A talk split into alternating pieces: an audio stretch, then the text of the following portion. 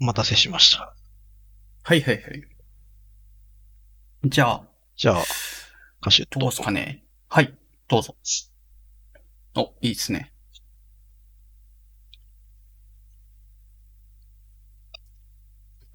瓶のビールを。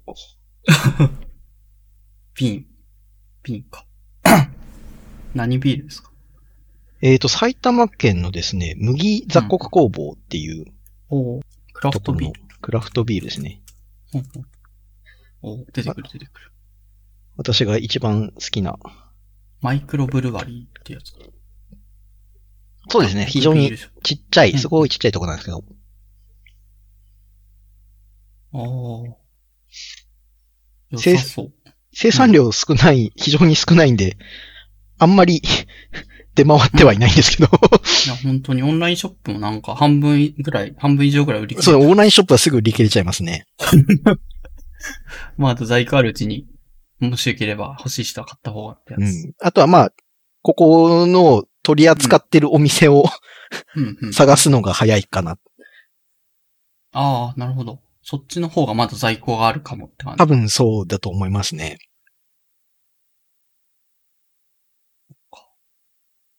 いやーまあ、そんな ものを飲みながら、と、まあ、ダベリを続けていければと思うんですはいけど。はいはい。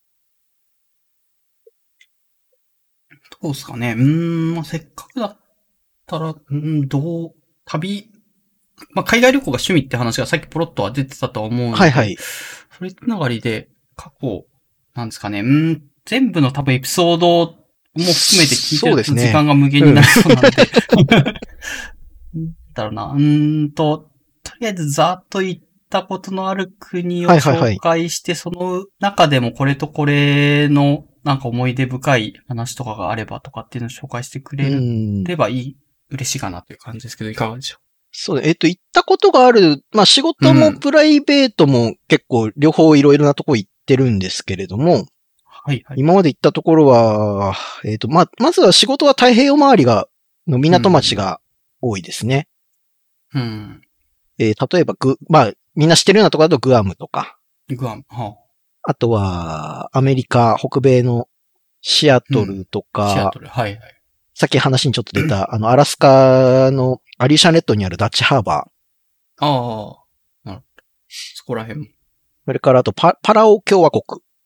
うーん、パラオも行くんです。あパラオは結構入りますね、船。へえ。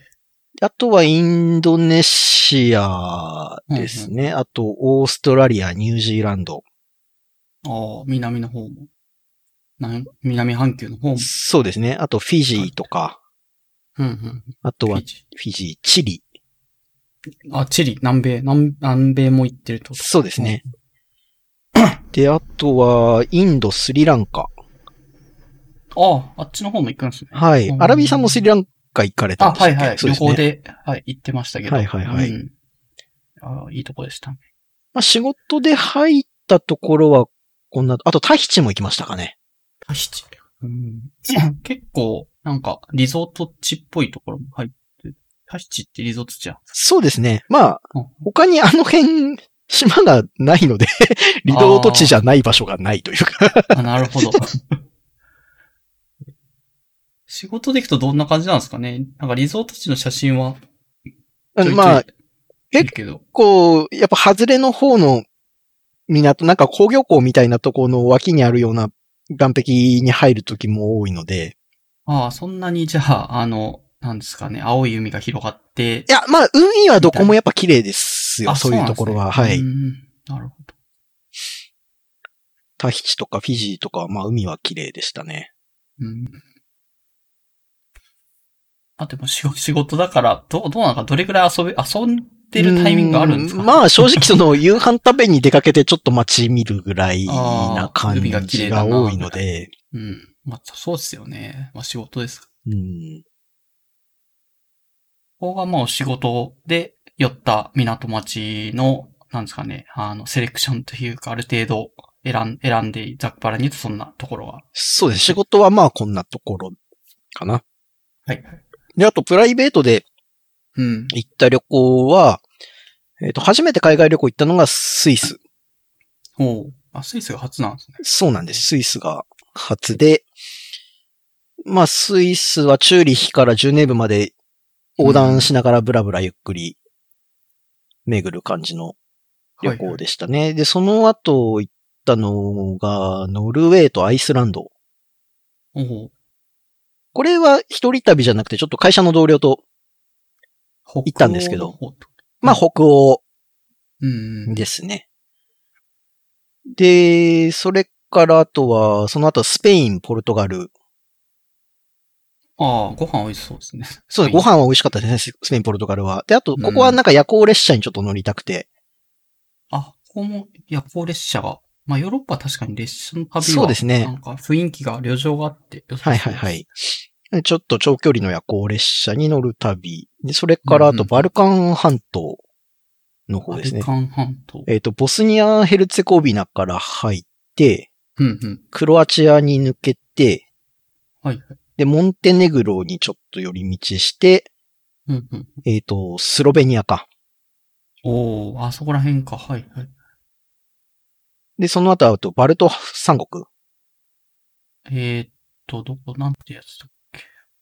ラトビア、リトアニあそうそアう、そうエストニアですね。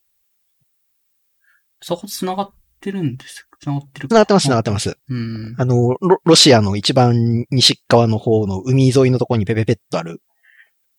ああ、はいはい。あ、本当だ。はいはい。ありますね。結構、両、日程しっかり組んでったんですかね。そんだけ、いろいろ移動してると。そうね、バルト三国はまあそこそこしっかり日程組んでたかな。うん。あ、そうか。旅のスタイルはどんな感じなんですかね。現地で極力、なんか宿を取ったりしたい人もいるかもしれないけど。はいはいはい。えっ、と、まあある、何箇所か主要なとこ決めて、まあ最初と最後ぐらいは最近は取って、あと間はちょっと適当に進みながら決めるみたいなのが増えてきました なるかほどね。。それって現地で宿取るときってどんな感じになってるんですかとりあえず宿屋がここら辺にあるだろうって言って探して止めてくれみたいな感じで泊まってるんですすまあ宿屋をとりあえずネットで一回探してみて、うんはいはい。泊まれそうな場所が、まあ近かったらちょっと突撃していって、うん。うん。まあ雰囲気見てなんか良さそうだったらそこに、ああ、しよう。うん、声をかけるか、まあ、移動がなんか思ったより手間取ってなん か、街に着くのが遅くなっちゃうやと思ったあら、ーまあネットですすぐその、なんか取れるとことりあえず取っていってとかもありますけど、うん。じゃあ、極力、旅のリアルタイム感というか、その場で、や、やっていく感みたいなのを大切にしそながうら、ですねまあ、無理ない範囲でやってる。私、うんいいっすね行く期間が長いので、 まとめて休み取って、まあ少なくとも10日ぐらい、長いともう2週間とか、もうちょっとぐらい行くので、ああ、いいっすね。全部そうか。最初から決めてると、ちょっと もう、大変なんですよ。うんそうか。そうやって何カ国も、えっ、と、ススペイン、ポルトガルからバルタン、バルバルカン。なんと、バルト三国。で、あとうは、マイナーなところでちょっとジョージアっていう国。ジョージア。ほうほう。どこだヨーロッパではある。よ、まあ一応ヨーロッパです、一ね。応。どこにあるって言って知ってる人がどこにあるなかなかいないんですよね、ジョージアは。うん わかんないので、必死に検索しても、 どこだろう と。あの、そんなとこにあんのそう、ロシ、 Google ロシアの南側に接している国でと言ってもロシアが広いんであれなんですけども、 まあうん黒海のと、あの、カスピ海の、あの間ですよね。あああ、中東とかのそ方う、まあトがルコに近い、近いですよね。トルコの隣の隣、隣であるか。うん一応接してるのかな、トルコも。そうですね。ちょろっと接してるっぽいですね。なぜジョージアこの辺の私の旅の選択肢が、まあ旅が趣味なんですけど、もう一つ私の大事な趣味があって、うん。お酒が好きなんですよね。ああ、はい。なんで、基本的には、その、飲んだことがないお酒がある場所に行くんですよ。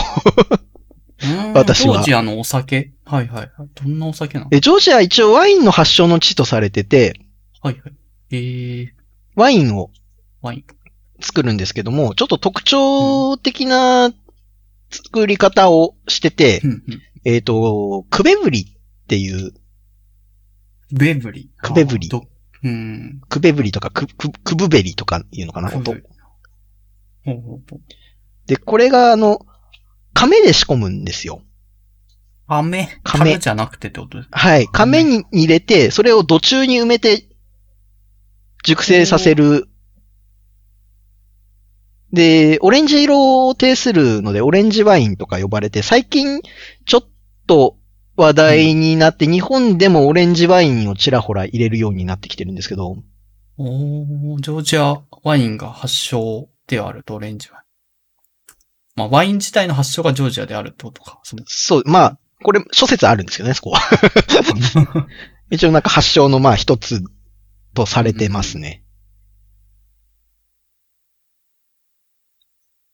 本当だ。それってオレンジになるのって、亀で作るからオレンジになるんですかそれとも何か、えーと、特殊基な本的には熟成の影響だと思いますね。寝かせてる期あな間と温度の問題かなと。うんうんえー入れてるものとかは同じだけども、熟成のさせ方で色が変わってくるって感じだ。うん。うんまあ他の地域でも、そのオレンジワイン最近作ってるとこがあって、そこは別に亀を使ってないところもあるはずなのでうんう、んうんな、なるほど。じゃあ、亀が大事っていうわけじゃなくて、まあ、ジョージアは亀でやってるそうですね。というだけであると。うんうん、どうでした実際現地でオレンジワインとかジョージアのこのワインを飲んで。いや、ジョージアのワインは、その、オレンジワインは私最初の目的だったんですよ。ああ、もともとは。で、まあ、オレンジワインもすごい美味しかったんですけども、うん、そのジョージアのレストランとかを歩いてると、赤のセミスイートワインをすごくよく飲むんえーですね。それがあ全然最初は知らずに行って飲んだらなんか甘っと思って、甘いんだ。あー調べてみると、ジョージアではその赤ワインは基本的にセミスイート。えー、あそうなんだ。ワインって言って出してもらったら、あ、なんかやたら甘いぞみたいな感じの。う ーん。だからまあ、それが結構美味しくて、 あそれは結構ちょっと一つ思わぬ収穫っていえー収穫う感じでしたね。あとはご飯が美味しかったですね、ジョージアはとにかく。あ、そうなんですね。ジョージア料理。何があるかジョえっ、と、最近話題になったのだと、あのーはい松屋で出たシュクメルリ。あ、あれ、そうか、ぐそうか、あれがジョージアの。そうです。あれもただちょっと日本アレンジしてるバージョンなんですけどね、松屋のやつは。あ、そうなんですね。ニンニクが効いてる、なんか、はいはいはいはい何かだったようでなんか気がするけどさつまいもかなんかも入ったりしてたのかな。うで、んチーズがかかってたような気がするんですよ、はい日はい本のは。そうですね。まあ、チーズは、と、芋なんかは入れないですね、向こうのやつは。うん。えー、あ純粋にじゃあ、白いスープと、そうです、そうです。鶏肉で、鶏肉な鶏の肉か。うん。おーもうちょっと、なんだ、濃厚そうな、純粋に、そうですね。うん。塩、油みたいな、鶏肉みたいまな。あ割意外とシン、まあ、シンプルな料理っちゃシンプルな料理なんですけどね。うん。他もあるんですかこう、ジョージアで、これうま、美味しかったな。えっ、と、ジョージアの料理というと、有名どころだと、あとは、ハチャプリっハチャプリ。ていうのがあるんですけど、おまあ、パン、パンの仲間です。まあ、パン、パンです。 あ、そうですね。パンなんですけどパンっぽいのが出てくる。うん、えーと卵が乗ってたりする。はいはいはい。よく調べると多分すぐ出てくるのかな。た、卵とチーズが乗ってて、はい。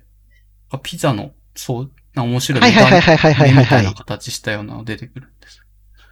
なんかそういうちょっとピ、ピザに似た菓子パンみたいな雰囲気のうん。パンではあるんですけども、これもまた種類がその地域ごとにいろんなハチャプリがあるんですよ。あ、そうなんですね。はい。地域地域で全然スタイルが違って、その、いろんなところに行くといろんなハチャプリが、あって、そのチーズのやつもあれば、うんうん。卵のやつもあるし、なんかじゃがいもが入ってるようなやつとか、えー。形もいろいろなんですかそれ。形もまあ結構いろいろですね。ああ、じゃあ船型みたい、この目の形みたいなだけじゃなくて、丸いハチャプリもあったり。はいはい、ちょっと丸っこいようなのもあったと思いますね。うーん。そうかなんだろう。ピザ。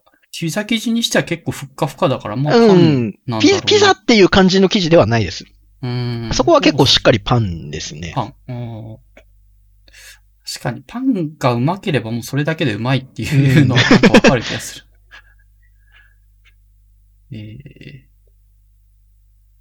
これは結構いろいろ。あとなんかパイ生地っぽい雰囲気のところもあったかな。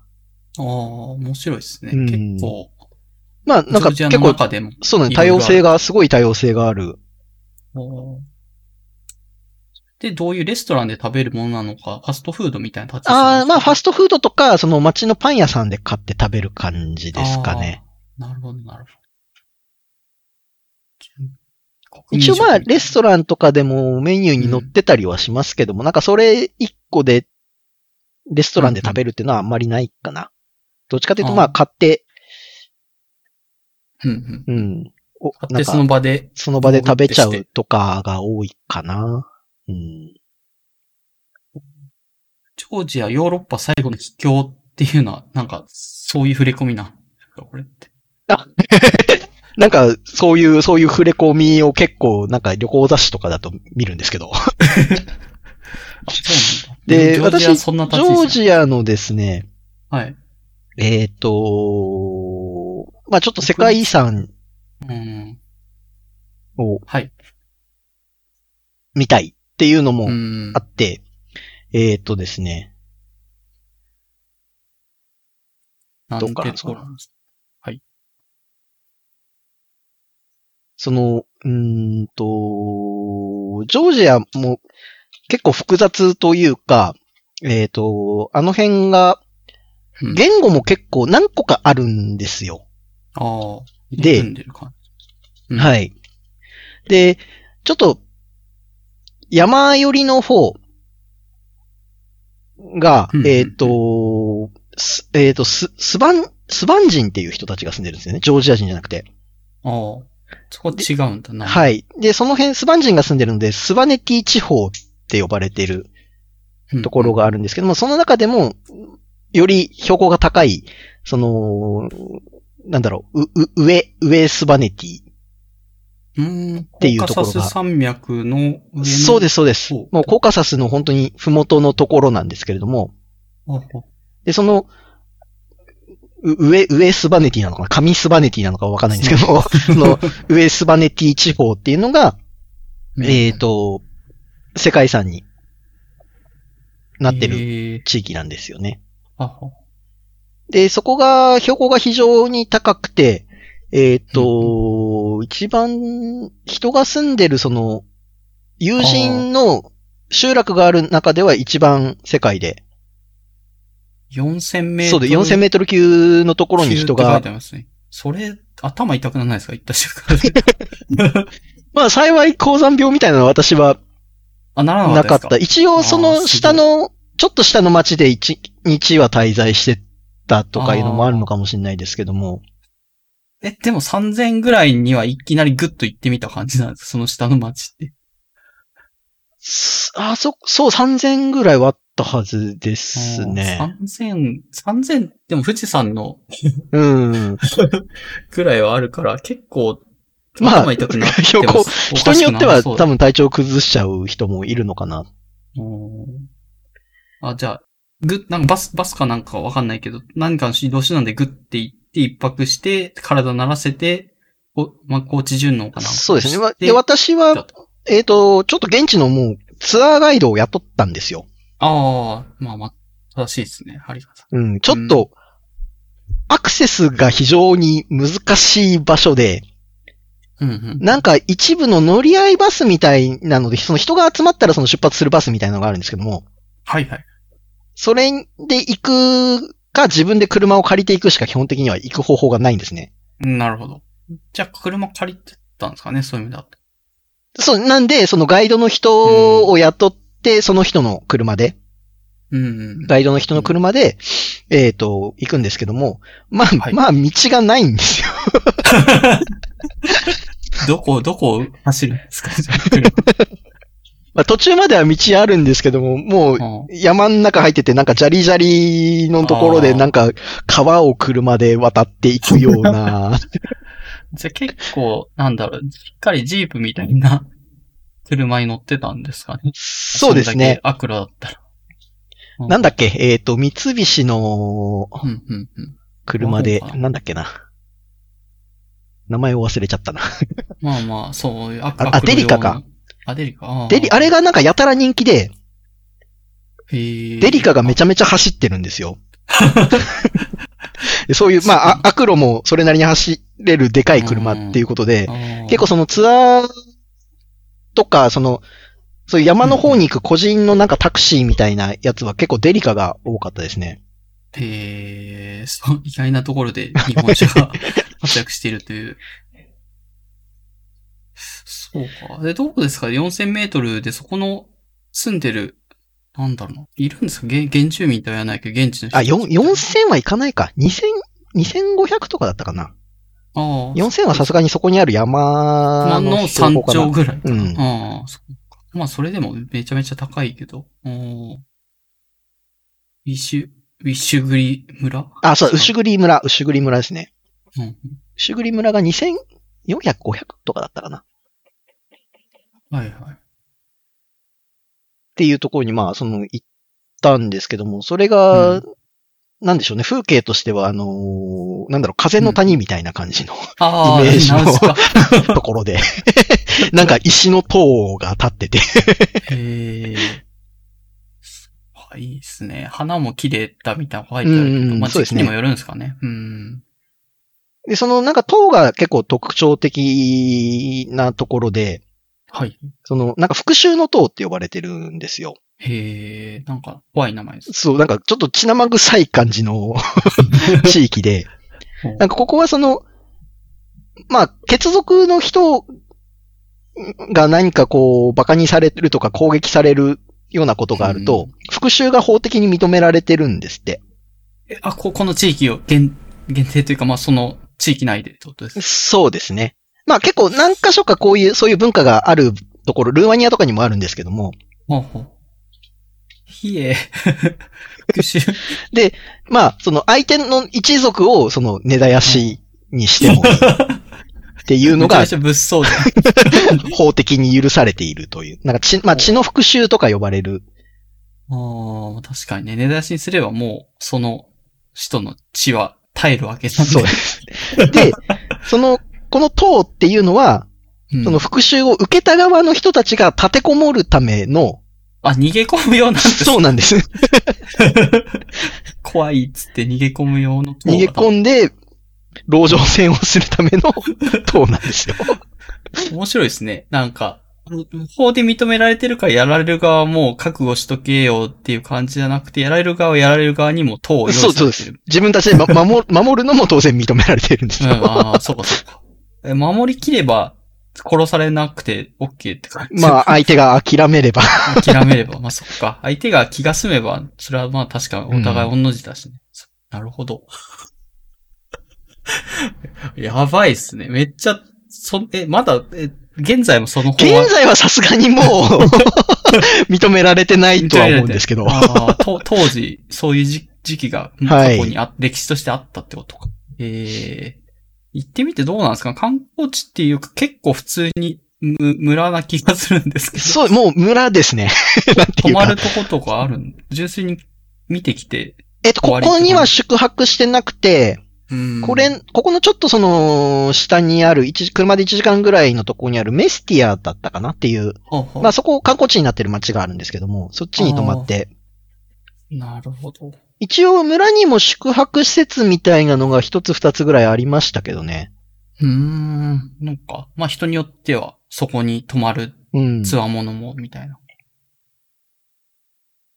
へえ、こんなところがあるんですね。川が流れて、はいはい はい。風の谷みたいな塔が立ってる。そう地元のなんか小学生みたいなのが馬に乗って走ってい く。学校に向かって走っていくのを見ながら。学校があるんだ。へえ、あ、まあまあ、そっか、周りの、んまあ村もいくつかあって、寄り合いの学校とかもあるのかもしれない。あ、もうこの現地の村。現地の、 村の学校があそるう、まあ、多分ここ、ここし、ここと、うん。本当に、本当にすぐ近くにあるもう一個集落があるぐらいで、うんうん。で、町までその、一番近いメスティアっていう町まで車で行っても1時間とか2時間はかかったような気がするんで、うえ。多分まあこじゃあ無理 ここに学校を建てないと、ここの子が学校に行けないんですよね。まあそこまで。で、行くのが大変っすね。でもやっぱり。うん。ここは今まで行った中でもアクセスが一番悪そうというか大変悪かなっ。たと。うん。うんガイドさんを雇ったんですけども、はい。まあ結構お金もそこそこかかったんですけど、うん。そのジョージア人のガイドさんを雇ったんですね。はいはい。で、たまたまま。なんか日本語ができるやつがいるっていうんで、へえ、いやすごいじゃないですか。その人にちょっとお願いしたんですけども。うんで、その人はジョージア人なんですよ。ほうで、スバン人の言ってることはあそっわかそっかわからないんです って。なんとなくそのジョージア語とスバン語で似てる単語でたまにわかるのがあるけど、ああ。基本的にはわからないらしくて、別にその車のドライバーの人もいたんですよね。ああ。で、その人はスバン人の方で、うん。その人はなんか結構、まあ現地の人とコミュニケーションが取れるんですけども。ううんん。スバン人の人、なんか最初僕常にこの人機嫌悪いのかなっていう感じの喋り方をしてたんですけども、ああ。そのガイドのお兄ちゃんに聞くと、スバン語はなんかこういう喋り方が特徴で別に怒ってるわけではないから安心してくれみたいな ことを言われて、それは抑揚が結構あるのか。うん、多分あの、言例葉えばなんかあの、関東の人が、関西人のなんか大阪弁なんかの一部聞くと怒ってるように聞こえるみたいな、多分そういうニュアンスなのかなと思うんですけど。なるほど、なるほど。まあまあ、そういうアクセント、怒ってるかのようなアクセントでうん、ア話クすセ言ン葉。トと、あとなんかちょっと早いんですよね、喋り方がう。んびびっくりしますね。言っていきなり うん 怒ってる人いるぞ、みたいまあ、ジョージアご飯も美味しく、まあ、景色もこういうところよく、な。うんうん。お酒も、おも、収穫もありそうですね、収穫もあり。ああ、じゃあ、なんかおおむねおすすめというか、まあ、行けるんだったら行いや行ってみたらどー、ううん、ジョージア楽しいとこです。あと、首都は、なんだっけ、毎回わからなくなるんで。ジョージア。ジョージアの首都は、トリ、ト、あ、ディ、ディビリシ。そう、と、とび、とびりし、ティビリシ。ディビリシ。そう、あと、とびりしかとりびしかわかんなくなるんだよ。 トビリ。とびりしなんですけども、ここ、あのー首都、あの、温泉があるんですよ。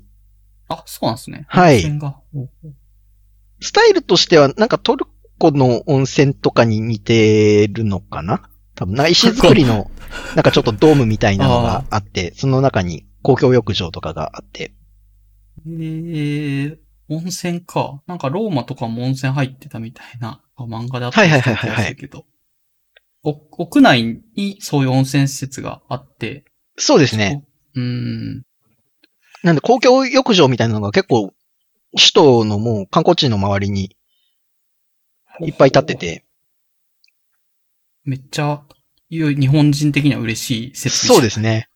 なんで、とてもここは し、で、首都だけでも結構楽しい感じなので、ああ、建物も綺麗というか、へえ、なんか味がある。そうですね。結構まあ古いヨーロッパの建物、だいぶ残ってるのかな。教会とかお城とか、うんうん。なかなかおすすめの。いまあ、首都も温泉三昧できるし、 お酒も美味しいし、お酒も美味しいし。し。ジョージアいいぞというので、ちおなみすすにめです飛ね行機で行くときって直通で行ったんですかどっか、なんかトランジああー、えッっトとかして。と、トランジットしましたね。どこ経由で行ったんだっけな、ジョージア行った時は。まあ、いろんなルートがありそうではあるけど、どっから行くんだろうこうこういうとき。どこだったかなドバイだったかカタールだったかなんかあの辺の中東のところ経由で行ったような覚えがあるんですけどね。ね。なんかじゃあ、ちょっとトランジットのところは、どうですかすぐ乗り換えで乗れるやつか、ちょっと時間が必要なやつかあったとなんか向こうのトランジット先でちょっとご飯食べたりとかもできできるんじゃないかそう、うんまあでも、うーん、空港から出たりまではする気はないのな。なるでほ、ど。まあ、めんどくさいです。うん。まあご、空港でご飯食えるぐらいの。休憩時間とか。うん。うん、じゃあ意外とワンフックぐらいでいけるから、まあ、アクセス激そうですね。そんなに悪いわけではないです。 10時間ぐらいもう、もうちょっとかかる感じですかね。乗ってる飛行機。まあ乗ってる時間はそれなりにかかりましたけどね。うん。まあ距離的に言うとヨーロッパ行く途中ぐらい感じなの。まあヨーロッパに行くのとそんなに変わらないぐらいですね。変わらん一回ちょっと過ぎて戻ってくるみたいな経路だったはずなんで。はいはい。おーあとは、なんか、他、なんかプライベート旅行で、このエピソードはっていうのは、えーっ紹介した。と、うん何がいいかな。スペイン、ポルトガルあたりの話にしますか。はいはいはい。こんな感じでしたか。まあ、さっきはちょっとご飯が美味しかったですはいはいはよいぐらいな、さらっとまあ、した。ここもご飯はうまいんですけ ど。 僕、ここの旅行行った時に初めてあの、ロストバゲージしたんですよ。あ、そうなんですね。おーなんか海外旅行とい えば、荷物が。荷物がつかない。で、夜中にあれは、うん。バルセロナの空港かなはいはい。に着いて、しばらく待ってたら荷物がいつまで経っても来ないぞとなって、29時ぐらいに確か、21時ぐらいに着いて、うんうん。まあ1時間2時間待たされたんですけども、一向に荷物が来なくて、ああ、まあ放送が入って、ほう。まああなたのところの荷物はなんだかわからないけども、どこだっけな、アフガニスタンのなんか変な空港に全部、カーゴの荷物が全部そっちに運ばれてしまったとか、まあ乗ってた乗客の全員の荷物がロストしたんです全員よ。なんだ。 え、じゃあ乗ってた乗客みんなそこみんな待ってたんですよ立ちっ ぱなし。なんてこった。お腹すぎでしょ。え、どうするんですかね。お金はまあ持ってるけども。で、その時持ってたもものが僕は財布とはい。スマホと、はい。 あの、カメラだけだったんですよ。思ったよりあとまあパスポートか何も 持ってない空港側がなんか宿用意してくれたりするのかなそういう時で、まあ宿はもうバルセロナで1あ日目は取ってたので、はいはい。大丈夫だと。とりあえず宿に行って、うん。えっ、と、一応翌朝かな空港に連絡して、うん。荷物来たかと言うんだけども、荷物は来ておりませんよと。で、僕、バルセロナはもう一泊したら翌日離れる予定だったんですよ。はいはい。一泊二泊、二泊したんだったかなスケジュールちゃんと立ててたら、もうその時点うでん結構全部崩れ、そう崩れじゃないですか。 で、まあ、とにかく、バルセロナ離れるときに、とりあえず次の街の宿だけもう、だから行く前にとりあえず宿をもう押さえちゃって、はいはい。泊まってる宿に次の連絡先はここだからっていうのをうーん。教え。えて、空港から電話があったら、この宿に電話してくださいね。連絡してくださいね。ああ、なるほどなるほど。そういうこともできるんですね。う空ん港、ロストバゲッジした。空港というか、まあホテルに頼んだんですよね。あホテルか。あー空港にはもともと最初の宿の連絡先しか教えてなかったので、なるほど。結構、なんだ、細い線で荷物が届く感じになりそうだけ ど。で、だいうん。バルセロナ離れて僕はマドリードに行ったのかなはいはい。次の街。行くんですけど、まあその前にその、僕がなくしたバッグの中にはい。鉄道のチケットが入ってたんですよ。あ、それ、痛いですね。僕もうそれ以来来。鉄道のチケットをバッグに入れてはいけ ないと、必ず持って飛行機に乗らなければいけないと思ってるんですけど、 なるほど。夜行列車のうん。チケットをお、な、カバンに入れたのがロストしたんで、まずバルセロナで一回、うん。鉄道会社にも行ったんですよね。あなるほど。こういう時どうしたらいいんだと。うん。で、チケットちょっとなくしたんですけどって言っはいはい。て窓口に話をしたら、その夜行列車はなんか高速鉄道の会社がやってる区分ですよと。うん。だからその、普通の国、国鉄だったかな、そこは。忘れましたけど、まあ、普通の一般の線路のところの会社、ううんちの窓口じゃないよって言われたんですよね。はいはい。で、オフィスの場所聞いて、そっちに行ったら、着いたのが、日曜日だったか土曜日だったかなんですけども、うんうん高速鉄道の会社の窓口は土日お休みですって いう。どうしたら、じゃあって感じですね。で、困ったままマドリードに着いて、 うんうん。マドリードでもその鉄道の会社にとりあえず行ってみて、うんで、月曜日に行ったんですよね。ああ、高速鉄道の会社はいはいはが空いたからと。はいで、聞いてみたら、うんその、僕が発見してたチケットっていうのは日本から発見してたので、うん。あのーなんだろう。スペインからポルトガルまで行く夜行列車。はい、はい。なので、どうやら僕の買ったチケットはスペインの会社ではなくて、あ、なるほど。ポルトガルの会社経由で発行されたチケットだったらしいんですああ、よ。じゃあ管轄外ですっていう。で、管轄外でなんかうまくできるかわかりませんみたいなことを言われて、ああ。で、チケット最悪のな状況じゃん番号わかるかとか言われたんですけども、うん。で、その中でね予約番号みたいなのを伝えたら、それはなんかどうやら違うらしいんですよ ね。予約時の番号ではなくて、チケットになんか書かれてる番号が必要だよみたいなことを言われてあ、あ。そこまでメモはしてんはさすがになかった。なかったので、で、その日本の、その、チケット取った代理店に一回連絡を取って、はいはい。だんですけども、やっぱ予約番号しかそっちでもなんか出せないとあ。、出せないと。わかんないと。うう。ん。で、その後、僕はどこだっけブルゴスっていう街に行ったんですよね。はい。スペインの。えっ、と、もうスペイン三三拠点目に移動してる感じですかそね、う です。マドリードのちょっと北になるんですけども、まあ、スペインの真ん中よりちょっと上ぐらいのイメージですね。うで、ブルゴスに行って、で、ブルゴスの駅員のとこに、まあ、なくしたことまた伝えうて、んその予約番号とかもなんかちょっと代理店に行ったけど出てこないんだよっていうのん。をはいはい。もうしょうがないんだと。うん言ったんですけども、受付の人が何言ってるかわかんない様子だったんですよ。あれ、英語通じない人だってことなまうあ、んおじいちゃんだったんですけど、その受付にいた人が、やっぱりスペインもその大都市を離れると、うん。年寄りの人は、スペイン語しか喋れないっていう人が結構多いみたいで、おお。うわ、意思疎通困難になってしまったと思 って。一番困ってる時なのに。で、まあ、Google 翻訳とかをちょっと駆使しながあら、ー。しながら、ススペイン語で。スペイン語を見せながらやうんやって、まあ、とりあえず夜行列車のチケットをなくしたことは分かってくれたんですよね。あそしたらまあ、じゃあここでもう、もう一枚発見するしかないよと、ー。お、ようすなこごとをい柔軟な対応じゃないですか、それうは。ん、言われたんですね。おうで、じゃあ、まあ僕も、バックパッカースタイルだったんで、はい。なんか二等、二等でいいかみたいなことを言われたんですよね。あ、なるほど。で、その時僕が予約してたのは一番いいグランクラスだったんですよ。ああ、それ、めちゃめちゃいいとこやってないですか。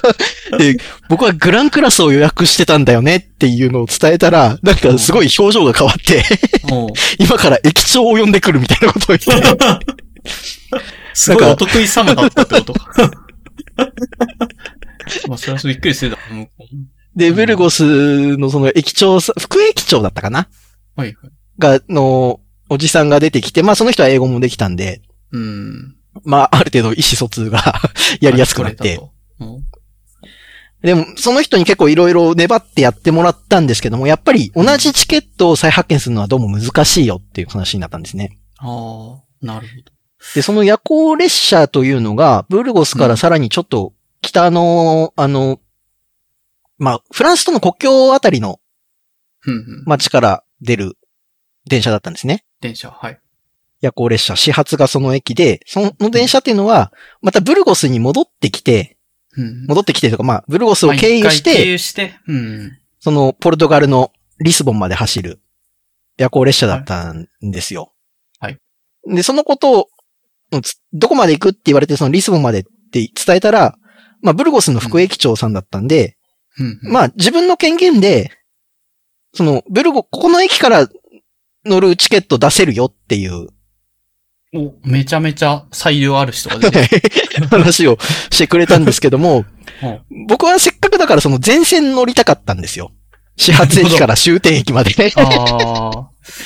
いやー、でもその北の町のとこから乗りたいんだよねー、みたいな話をしてみたら、うんなんでだって、戻ってくるのにっていう。 そう、まあそうだね。向こうの言い分すごいわかるんですけど。でもそれを、なんてつ英語で伝えたらいいのかがちょっと私のうんうん語彙力では出てこなくて。まあどなうなんですかね。そ、そこはちょっと諦めざるを得ない区間あ、が出てで、もまあなんか、一応、その、す最初から最後までちょっと全部乗ってみたいんだよみたいなことを頑張って伝えてたら、うん。じゃあなんか手紙を書くよと。なるほど。で、なんかレターを一通作成してくれてほう、これを持って、その始発駅の駅員に見せれば、うん。載せてくれるはずだからっていう、おー。なんかサインを入れた手紙を 書いてくれて、本当に大丈夫かなって思いながら まあ不安ですよね。なんか全然 ID とかじゃない手書きの署名とかだろうから、それをで、ドキドキしながらそれを一応まあ見せたら持って、って。うん。何のチェックもなく、 なんか、どうぞ、みたいな感じで乗乗っていいぞせてくれ て、あの駅長なんかすごい偉かったのでは、みたいな。えまあ多分なんか連絡もしてくれてたのかもしれないい。ですけど、ああ、確かに現場判断でそこまでやってくれるもんなんですね。うんすごいですね。いや、なんか俺、俺は知らんよ。それ、ポルトガル管轄で発行した件だから知らんよってす、済まされそうな話かなと思ったけど、よくしやってくれましたね、その。そうですね。うん。駅長さ本ん当にこというこはすごかったです。結局荷物はじゃあ、この旅の中で一切、うここではまだ届いてないわけです よ。えもう夜行でも乗っちゃいそうじゃないですか、このまま行くと。そうですね。で、まあ一応夜行列車に乗っちゃうんですけど、なまあ、ちょっとその駅長の話、この副駅長の話出たんで、もう一個駅絡みの話で言うと、はいはい。まあその、バルセロナからマドリード行く時までは、普通の高速昼間、昼間走ってる高速鉄道を使ったんですけども、うんうん。まあそこのチケット買おうと思って、その券売所の前に並んでたら、うんあれ、お昼ご飯食べてから買いに行ったんですよね。は、そしたら向こうはあのシエスタの時間があるんですよ。夕方ぐらいでしたっけね。ちょっと。昼、昼過ぎ、2時とかぐらいからだったかな。横になるはいはいはい。時間が。はで、その2時になったらその5つぐらいあった窓口の4つがいきなりパシャパシャパシャパシャパシャって閉まって、目 の前で。目の前で。1個だけ窓口が残って、残りの方はそちらに並んでくださいみたいになって。あー。なるほど、なるもうシエスタの、なんか、守り方、時間の守り方まだすごかったなっていう。ほど。えー、根付いてるんですね、やっぱり。ううんおスペイン、シエスタ文化。そう、なんかレストランとかもその時間はやっぱり結構閉まるんで、もしスペイン行く方いたらシエスタは結構注意しないと。日本人の感覚だと結構そのその時間って割と観光で歩きたいような、そうですね。うん2時半とか3時とかは。あると思うんで、ちょっと注意しないといけないですね。あじゃあ、その1個の窓口にちょっと並んではい。買わざるを得なかったというチケットでした。一個の窓口に並んだのはその高速鉄道のチケットですね。ああ、 はい。なんか結構買うのに時間がかかって。シエスタの影響が。いや、で、まあ、夜行列車の方に戻って、その、リスボンまでうん、うん。行くんですけど、まあ、えっ、と、南急行っていう、結構古くから走ってるうん夜行列車で、もともとは、あのーフランスのパリから走ってて、うん、うん。ここでなんか車両を変更して、えっ、と、リスボンまで走るっていうのが昔のやつだったみたいです。今はこの、スペインからうんリスボンまでのところしか走ってないみたいなんですけども、ええそれに乗って結構いい列車でしたね。食堂車も昔ついてたらしいんですけども、それはちょっと廃止になっちゃって、会員あとあなんかカフェテリア車両みたいなのしかないんですけども。ああ、まあでも美味しそうなコーヒー飲めそうですね。そんだけ歴史あるから。そうですね。ご飯も結構良かったですし。で、まあ、それで走ってリスボンに着いて、うん。で、まあ、リス、もうこの頃には荷物届かないだろうなと、もう諦めあ、もうて。諦 めてる。無理だっつって。絶対ここまでもう国越えたら絶対届かんと思って。うん。ただまあ一応を、その、次の宿、次の宿っていう連絡先だけは伝えてはいたんですよ。おーあ、ちゃんとじゃあ手続きはしっかり踏んではいたん一応。だ。おー偉いですね。で、リスボン、まあ、もうリスボンもすごいいい街で、景色、街並みがめちゃめちゃ良くて、ご飯もここも美味しくて、うん。すごいいい街だったんですけども、リスボンから、ポルトガルは、ちょっと内陸の方に行った。まあそこも、世界遺産になってるちょっと街があるんですけれども、えー内陸の方。の、えっ、と、カシュテロブランコっていうところの近くにあるモンサントっていうちっちゃい村なんですけど、ほうほう。なんか石造りの、なんだろうな、建物というか、住居が特徴的で、その、天然に落ちてるような、その、なんか丸っこういんうんドーンとした岩みたいなのが、もう、が家に使われてたりするんですよ。あ、ちょっと本当だ特殊な光とて景のも。家に見えないけど、石が屋根の上に置いてるみたいな。はいはいはいはい。こんなことあるんだ。こう、え、こんなとこに住んで、た、住んでたっていうのが残ってるみたいなことなのかなさすがにこれ人住めないんじゃないこんな石石家の屋根に乗せられて。まあでも、それでも、今でも使われてる建物も結構、あ、あるんですねはい。いえ、すご。全然、なんか、え、これ家なのって思うぐ らいな。なんか、あの、ドラクエとかにでも出てきそうな感じの。ね、祠の、祠でもないな。うんなんか本当人工物じゃないんですよ。自然の 自然の 石なんですよ。家の屋根の上になんか置い、でかい石置いてあるな、みたいな感じに見えちゃうと。かなりえー特徴的な。特徴的ですね。で、こんなとこによっうんて、これは、まあ内陸のちょっと北側の方の町なんですけども、うんうんそこからまた沿岸にちょっと戻ってきて、えっ、と、アベイロっていう町、沿岸のちょっと型があるような、んんまあ水の町って呼ばれてる、あーえー、おしゃれな感じ、うんちょっと運河が船とあかったりして、うん結構おしゃれな感じの港町なんですけども、アベイロはで、いここのアベイロの電車で30分くらいかな、行ったとこ、30分だか1時間くらい行ったとこにアゲダっていう町があるんですけども、町、うんうん町店っていうのかな、規模的に。まあ、ちっちゃい町なんですけども、ここはあの、なんでしょう、あのー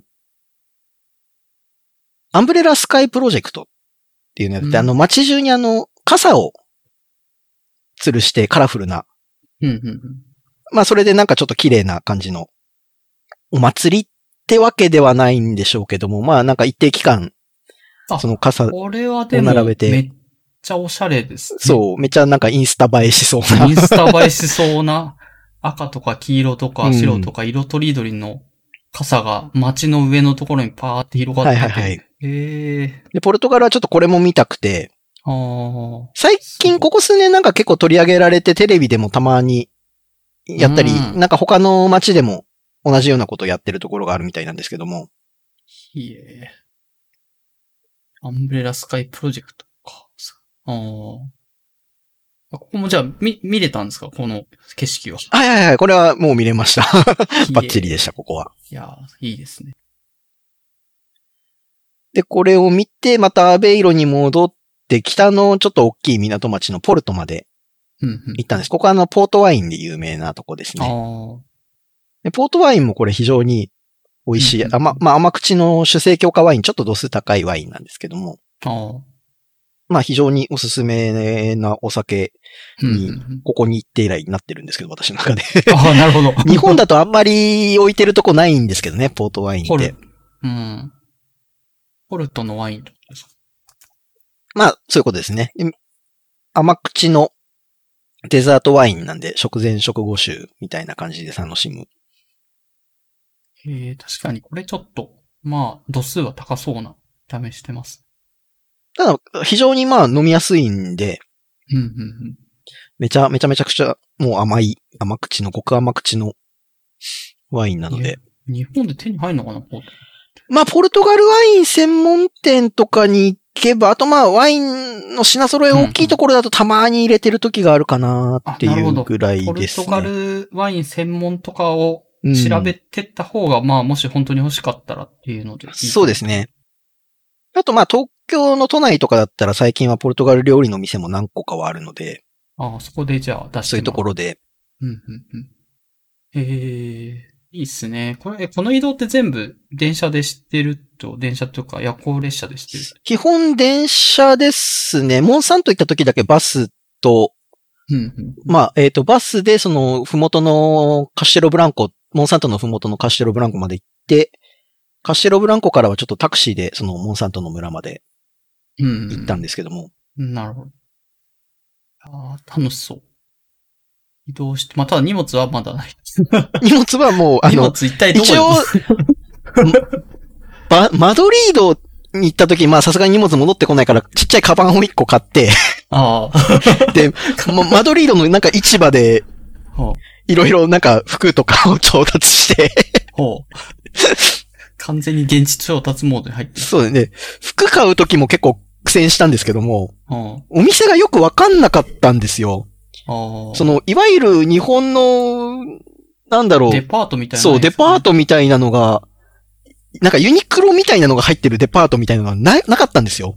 あ、そうなの全部へえブティックとかが入ってる、あー高。級衣料店が入ってるような類の、そういうデパートしか最初見つけられなくて、うんうんうん。で、非常に苦戦して、充電器もまだその時手に入れてなかったので、スマホのバッテリーがなくなりつつあって、ああまりーあなんか調べたくなそっか充電器もい。ないのか。え、スマホ何日持ってるんですかそういうのって。えっ、と、マドリードが多分3日目ぐらいなんですよね。ああ、なるほど。じゃあ結構な速さで移動して、それうでんスマホもそろそろ切れそうだなってことになってる。あなったので、まあ、もうさすがになんかいろいろ買わなきゃと思っあて。ー、そんな。で、まあなんか、うん街の今度市場が出てるところに行ったら、うん。なんか格安の シャツとかを売ってる露店があったん で、あー。これだっつって。とりあえずここで買うかと思って。あーえー、そういう電子機器は、充電器とかはどこで売ってるんですかね、充電器はなんか駅でお店見つけて買いましたあーね。なるほど。そう、あしかもわかんないな。こんな観光地のところでどこにお店入ってるかとか全然ピンとこないです。街は綺麗なんですけどね、マドリードうを見てん。マドリードもいい街でしたね。バレ、うんあの、あバルセロナよりもうちょっとなんか古いヨーロッパの街っていう感じがして、うん。バルセロナよりは僕はマドリードの方が好きでしたね。ああ。いいな。街がこんな、なんか街自体が観光地みたいな感じの街だけど。うん。ここで、モバイルバッ、モバイルバッテリーっていうか、その充電器とか探して ええああ、で、まあちょっとまた戻って。で、で、まあ、ポルトについて、で、ポルうんうん。ト、で、もうこの段階でもう2週間近かったんですよ。はい はい。もう満喫しして、し水分し仕切って、でもうあと最後リスボンに戻って、リスボンから飛行機で帰る予定だったんですけども、で、ポルトの最終日に、まあ、届いてないだろうと、荷物どうせ。はいは い一応、朝出る前に、うん。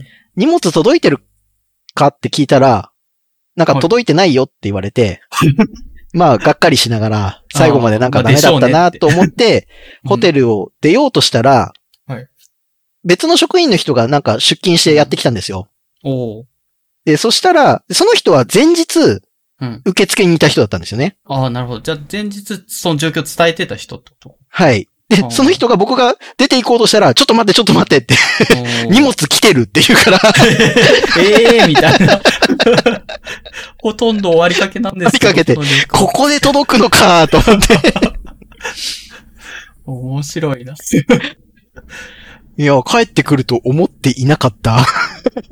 あ の、荷物が、チケットもちゃんと入っててみたいな。もう今や全 然意味も な意味もないんですけど。すご。ちょっと感動しなかったですかそっちょっと感動しましたね、それは。長旅して諦めかけた頃うに。ん。しかもあと5分ぐらい早く出てたら、その職員さんに会わなかったんで、うん。 そこで受け取れず。そうですね。いや、よかったですね、でも。とりあえず荷物。 といはうい最後のが、 まあ、私の思い出深い。スペイン、ポルトガルの思い出ですね。面白いな。あまあちょっとそんな感じで。うん、まあちょっと多分他のエピソードも聞いていけばめちゃめちはいゃはい。ありそうだけども、時間がもう2時間を超え始めてはいるので、ちょ、ちょっとざっくり、あの、もう次のテーマ、多分ニュースの話とはいはいかをちょろっと聞いて、あと多分おすすめ系の話も食べ物とか、あと、はいはいはいまあ料理の自作系の話もできればちょろっと聞きたいなというのがあるので、ちょっと若干駆け足になるかもしれないはでいすはけど、い次はい。そうのですね。ニューストピック系に移っちゃってもいいですかね。はいはいはい。じゃあ、えっ、と、まあ、どっちか、まあ、ともうちょっとどんどん飛ばしで言ってもいいんですけど、これは、確認しときたいとか話しときたいみたいなニューストピックとかってあうりますかねーん、まあ一応船絡みの話、ちょっとしますか。はいはいはい。ぜひ。まあ最近ニュースとかでもちらほら出てるんですけども、日本が今あのうん北極観測用の砕氷船っていうのを作り始めてるんですよね。北極観測に行くための、今ある知らせじゃダメは、しらせは、はもう南極のそあの南極か観測隊用の輸送船としてから使われてないので基本的に。はいはい。あ北極行く用にの行とき、そうです、行く観測船持ってないんですよ。その氷割れる船は。おーあ、そっか、氷割らないといけないの北極そうです。なんでまあ、それがちょっと、今作られているよっていうので、その、まあ、うん海洋観測絡みだと非常に、ホ気ッにトななるうん。いつぐらいできるんですかね名前は見えーと、い見なつだっっていうのかなたかな ?25 年までには少なくとも、そうね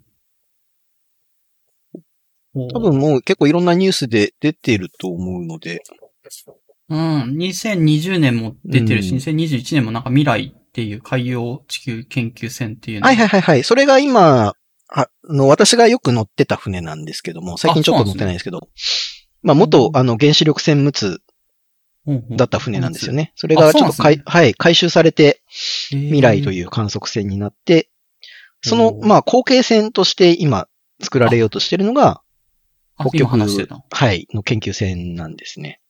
うなんだ。の、じゃあ未来はもう、その、新しくもうリニューアルして、もう今使ってはいるけども、さら、さらに新しく建造されるのがもう一台あると。あ、もう一台ある。そう、まあ未来ももう結構いい年になってきたので、へえ、あ、そうなんだそのまあ後継、次の船です名前ね。はじゃあこれからなんですかね、なんか。そうですね。また、なんかうん多分これの船の名前、公募とかかかるのかなどうなんだろう。うん。確かに。まあ、中学生とかが名前つけてくれたりするのかな。うんなんかどっから来るのかわかんないけど。まあまあ。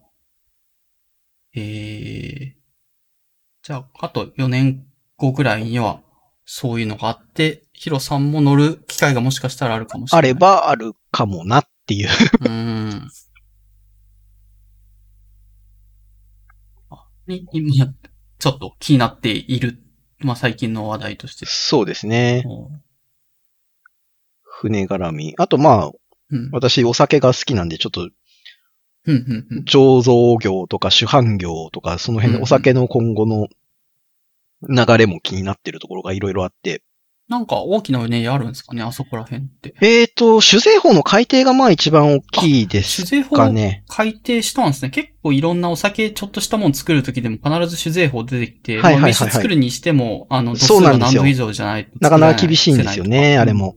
厳しいんですけど、それ改正して緩和する向きでそっちも厳しくなる。えーと、あんまり、その、民間の我々が作るお酒には、そこまで規制が緩くなるってことは多分ないかなああ、なるほど。と思ってます。で、昨年の10月に一回酒税が変更になっうんたのかな、ビールがちょっと安くなったはずですよああ、ね。そうそう。ビール、日本酒安くなって、だって第三のビールがちょそうっですそうとです高くなったみたいなやつですよね。で、これが、えっ、と、2023年にも一回改定が、また、あ、まあ、来るんですよこれからはあるほうほう。どんなで、改定にまあ最終的には、その全部ビールが一本化されるんですね。あ、マジですかビビールはもうビール。第3ビールとかないそうで。す、そうです。えー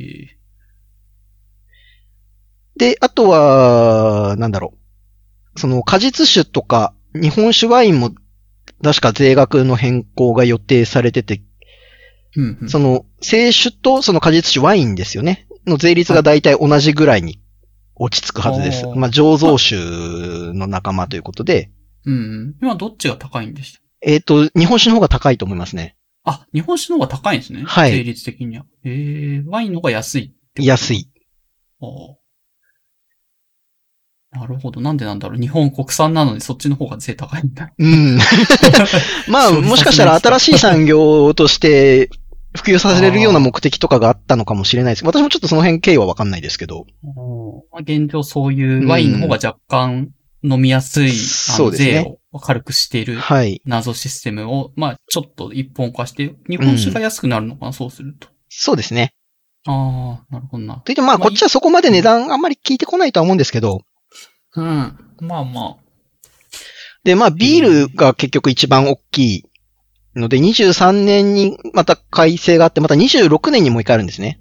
うん。で26年ハイモンとかですかうで、ん最終的にビールと発泡酒と新ジャンルが全部統合される。センスとしてはどうなんですかねどんどん酒の税率が全体的に上がり続ける感じなんですかえねっと、ビールとしては下がり続けます。ビールは下がるんだ。ビールってそんな高いんですね。ビールはめちゃゃめちゃ高いんですよ。あーで、ビールはあの、船乗ってると免税で買えたりするんですけども、はいはい。 エビスとか買っても一缶100円しないんですよ。めっちゃ安い。 だからか。そっか、免税、税がないと、そん、実はそんなもそうなんです。。ビールの税金ってめちゃめちゃ、あれはもう我々は税金を払って、飲んでる納税してるんだっていう気持ちで飲まないといけないお酒なんですよ。あーそうなんだ。で、クラフトビールももちろんビールのカテゴリーに入るから、税率はた同じ高いってそいうです。で、感じになるんむですよ。そこがやちょっとややこしくて、クラフトビールって一般的に呼ばれているうんところで、あの、カタカナでビールってはっきり書いてないところいくつかあると思うんですよ。あ、あるんですかそんな。なんとか、麦ビー酒ル。とか。ああ、右酒か。ああ、うんあるかもしれない。なるほど、なるほそういうところは実は発泡酒で免許取ったりしてるんですね。ど。そうか。税が安くなるので。安いのもあるんですけども、うんうん。あのー醸造する側の免許ああ、なるほどな。とし作て、る、はうい、ん最低醸造量っていうのが定められてるんですよ。はあはで、それがビールと発泡酒で一桁違うんですよ。ああ、なるほど。じゃあ、少ない量しか、クラフトビールとかだと生産しないっていう前提があるんだったら、そういう。そうですまあ、少ない量しか生産しないというか、個人参入でビールの量を作れないんですよ。ああ、そっか。個人でやる上では。まあそうです。そうなんです。で、これまた歴史が古いのにちょっと遡るんですけども、うんうん。あの、1994年だったか5年だったかに、はい。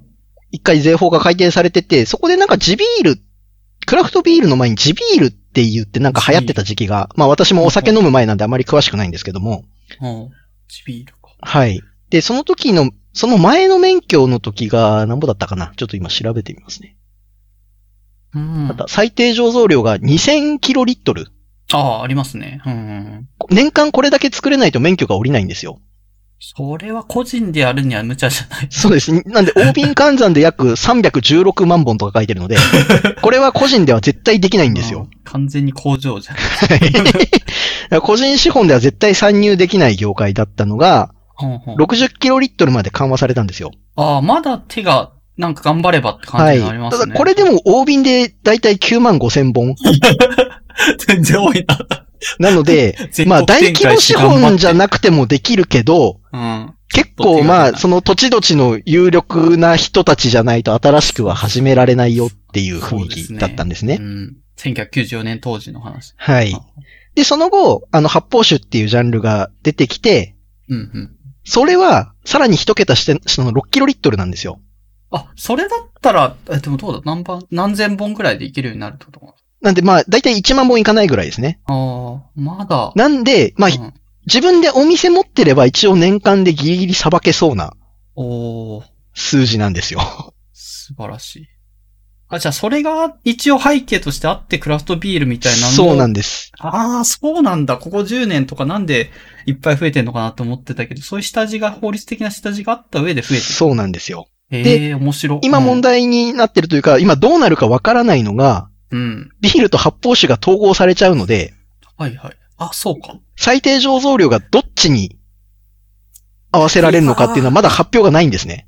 いや、クラフトビール、せっかく50年とかで、こんだけね、いろいろできて美味しい美味しいって飲んでるのに、その、なんか、草の根活動とか、そういうの潰さないでほしいという気持ちはすごいあるんですけど、まだなわんでかんないですね。まあ、まだわからない。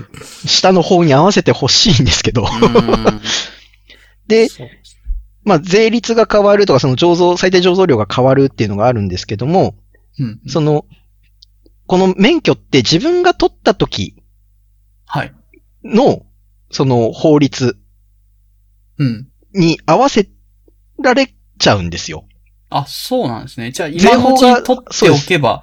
改定されてもそのみなし醸造免許っていうのだったかなっていうのが与えられて、ほう改定前の量でほうほうほやれるんですよ。うなるほど。なのじゃあで、そうね、2020年のその10月の前には結構駆け込みラッシュがあったはずで、ああ、そうか。じゃあ次は2023年。 23年、26。年に向けて多分そういう駆け込みクラフトビールメーカーがうんうん。増えては消えてをしていくんじゃないかなと思ってるんです けど。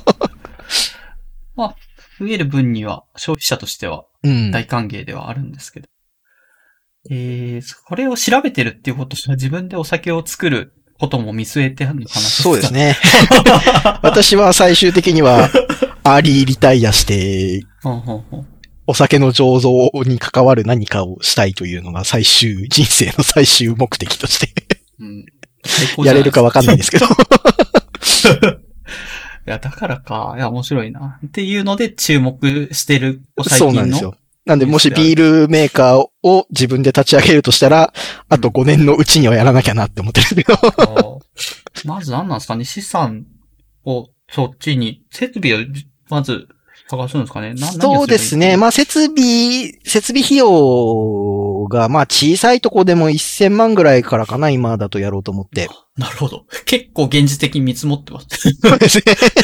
まあ、これは最低必要な量で、まあ、あとは設備の規模とか、どこにお店出すかとかでだいぶ変わりますけあど。ー。そうか。えー、じゃあそれぐらいを、ここ、2026年ぐらいまで、法律改正前までぐらいまでに、整えて、免許を駆け込んで、そう。ちょっともうなんか、コンサル屋さんとかにも相談に行ったりしてたん ですよ。一回。面白。 えーまあ、ちょっとそういうニュースの話もあるけど、個人的になんか、あの、今度おすすめコンテンツ系のところに書はいいはいはいてもらって気になってたのは、あの、料理の話でだいたい手作りでいろんなもの作ってるなっていうのがあったんですけど、えーとそうです。ね。その中にはお酒を作る、まあ、これから作りたいな、もう、クラフト自分の中で手作りでなんかやるっていう中に入ってるんですかねまあ、ある意味、ただ自分、趣味ではこれはできないので。ああまあ、趣味でやったら法律違反になっちゃいますからね。そうなんですよねうん。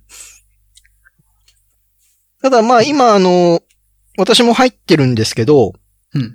あの、ホームブルーは協会っていうのがへえ。あって、その自家醸造解禁に向けた 運動をしようとしている組織が。最高に面白いじゃないですか、そんな。でき たら。まだできてないですよね、それは。実現してないという。まだ実現は、まだか活動、先昨年ぐらいに立ち上がったばっかりなんで。へえ。面白い。本当だ、日本ホームブルワーズ協会。はいはいはい存在しますね、ウェブサイト。これって何を活動するんですかお酒を飲むってわけではなくて作るってことまあ、あと、まあ、これは今のところ、じその自分たちでやる自家醸造解禁を目指す運動なんですよね。はいはい。ただまあ、それを、ただどういう風に進めるかっていうのは、まあ、まだまだいろんな話してる段階みたいで、まあ、私はただ所属だけして、とりあえず情報収集みたいな感じで、ああ、ええどんな所属してるだけなんですけ情報来るどのかな。なんか、あ、まあ、これから個人でやるにあたって、こういう風に、そうです。こういうあまあ、働き方消してますよ、みたいな情報が流れてくる。はいはいはい。なんで、じょその醸造に関わる、まあ、細かいなんか法律のお勉強会みたいなのがたまに開かれたりとか。ああ、そういうメリットがあるんですね。確かに。なんか入会金3000円とか年会はい費はい2000円だから、まあ、ただではないけど、まあ、うん手が出ない、個人に手が出ない金額では全然ないから、興味がある人は、そうですこういうね。情報収集としてやってみるのうもんおすいいかもって感じですかね。で、まあこれはそのどっかにそういう、例えば特区みたいなのを設ける方向でいくのか、はい。本当に全国的にちょっと解禁を目指すのか、みたいなところで、まあ、どっちに今触れるんだろうな、みたいな感じになってますけどね。ええ面白いです。ホンブルワーズ協会、ちょっと注目して、活動に注目しておくと、今後、なんか、また、風向き変わるかもしれないよっていう話。まあ、まだまだ難しいのかもしれないですけどね。はうんまあ、はいなんだっけ、手作り系とい。いう。すね。まあいろいろ、うんはい。手ちょっとってるって作いう。り、まあ最近あんまりやってないんですけどね、その学生の時に暇を持て余していろいろやってたのが、うん。、えっ、とまあカカオ豆からチョコレートを作ったりとか 作れるんですか これは僕もや、やろうと思ったことあんまないな。カカオ豆買ってこなきゃいけないじゃないですか。カカオ豆なんですけど、これ僕がうん。やった学生の時も結構前なんですけども、カカオ豆を手に入れるのが困難でそうですよね。たんですよ。で、当時は結構、銅管張っても手に入るのが難しくて、えっ、と、うんカカオニブっていう、カカオ豆のその皮むいたあの灰の状態のもの、ああ。それは変えたのので、まあ、カカオニブから実際には作ったんですよ。あ、なるほど、なるほど。一応現実的に手に入るもので。はいはいはい。うん。で、ただその何年か後ぐらいに、あうの、んチョコレートカカオ豆から手作りするキットみたいなのが売り出されて、うん。で、なんか日本国内でもな、これもちょっと理由分かってないんですけども、うん。まあなんかこの辺も法改正なんかの影響かもしれないですけど、カカオ豆もう今最近手に入るようになってるはずなので、うん調べると一応 Amazon でもはいはいはい出てくるなぁと。 まあかか、作ろうと思ったことないから調べたことなかったんです けど。そう、一応2000円ぐらいでそうですね。 100g 手に入る。なんで最近なら本当に豆からちゃんと作れるという。ほうで、ちなみにカカオニブから作ってみてどうですか味とか、まあ、作るときこんなめんどくささがあったとかって。えー、と、うんまあ、その、まあ粉砕するんですよ、最初。はいはい。何でうん粉砕するんだろう手、手で、手では無理ですよ。まあ、私はそのすり鉢使ってゴリゴリとやってたんですけれども、あー。うん。で、基本的にはこのすりつぶす作業なんですよ。はいはい。で細かくこれをいかにやるかで、そのチョコレートの舌触りが決まってくるんですね。ああ、じゃあ結構しっかりすりはい潰さないと美味しくならないって感じなのかな。そうですね。工業的な方法だと、もうこれを機械でずっとすり続けて、ガリガリそれをうんもう何十時間もやるんですよ。にまあ人間というか機械だから全然 ね、それ。で、それをすり、すり鉢 でやるわけなんで、まあ、かなり粗挽きのチョコレートができるわけなんですね。ああ、なんか、じゃ、じゃりっとするな、みたいな感じです最初もうこんなもんでいいかなって1時間がそこらぐらいでやったので食べたらもう全然ジャリジャリでああ食べられたもんじゃなくて。やっぱ結構味に効くんですね、そこのあじゃ味り具合っが。ていうか、舌触りが。その、砂を口に含んだような感じなんですよ、ジャリジャリ感が。 それは嫌です。これはダメだってなって。もう結構長いこと吸って。ああはい。あ、じゃあ一応食べられ、食べてまあまあ美味しいかそなうぐでらす。いの。まあ、味はまあまあ、それなりのものにはなりました ね。で、まあ、最終的には、まあ、ちょ、ちょっとまあ、ザラザラするけど、チョコレートっていう感じの。おーやりきってますね。 作ってんのがいちいちこれ作るんだっていうのが多いんだよな。なんかこれは多次分、あのー学生の頃、ホワイトデーでサークルに配る用のチョコレートを作った時です ね。趣味 が。え、でも買って出来合いのじゃダメだったのその当時はなんか。いやー、なんか作らない面白いことをしたかっただけなんですけど。おもろいな。いい ですね。うん。やってみようかな。まあまあ、なんか今だったら顔豆手に入るんで、ぜひやりたい人は 頑張ってみてくださ い。まあ結構、その面白いというか、チョコ、チョコの作りのうん。人たちがかけている 技術というか、なんかそういうのが学べて面白い。うん。いやー初めて聞きました。で、あとは、まあうん芋からこんにゃくです かね、こんにゃこれくも芋結から。構、こんにゃくって作るの、なんか灰入れ、石石灰かなんか入れてとか、なんか手順がありますそよねうですそう。まあ、まあほとんどこれ科学実験ですよね、うん、こんにゃくは。初めて作った人すごいなと思うんうですよね、こんにん、ゃく。どう、どういうタイミングで、あれ、こんにゃくが凝固するの見つけたんだろうなっていうのは、うんかなり不思議ですけどね。そうある程度ね、こう実験とか科学とか進んできてね、そういう化学反応が分かってやるなら分かるけど、経験則でこれ生み出すってどういうことだろう、んすごいと思いますけどね。で、具体的にはどういう手順で作ったんですか芋、芋をま ず手に。芋なんで、まず、まあ芋の処理からですね。ああ皮むい皮むいて、すりおろして。すり鉢、よくすり鉢出てきます。まあ、えっ、と、このとすり、これはすり鉢じゃなくて、おろ、あおじゃないろし金で、おろし金で。ああ、ひたすら。うん。まあ、これもただ、こんにゃく芋が結構、お固めだったのでほう、すりおろすのなかなか苦戦しましたね。いや、そうっすよね。で、まあ、な、何人かで作ってたんですけども、えっ、と、まあ、芋をどのぐらい買ったらいいのか最初わかんなかったんで、うん。で、人数も結構集まるということになったんで、はい。ま、まあ、わからんけど3キロぐらい買っとくか。どんぶり感情っすね。思ったんですけども、そしたらあの、こんにゃく芋1キロに対して水3リッター使えって書いてたんですよ。届いたっ作り方を見たら。てことは、ですよ。どんだけこんにゃく生み出されるんですかまあ、ほぼほぼ10キロのこんにゃくが最終的に出来上がるんですけ ど。そんなにえ、何人いたんですか ?10、10人いても多いと思う。 7、8人かなまあ、こんにゃくフルコースみたいな感じ で。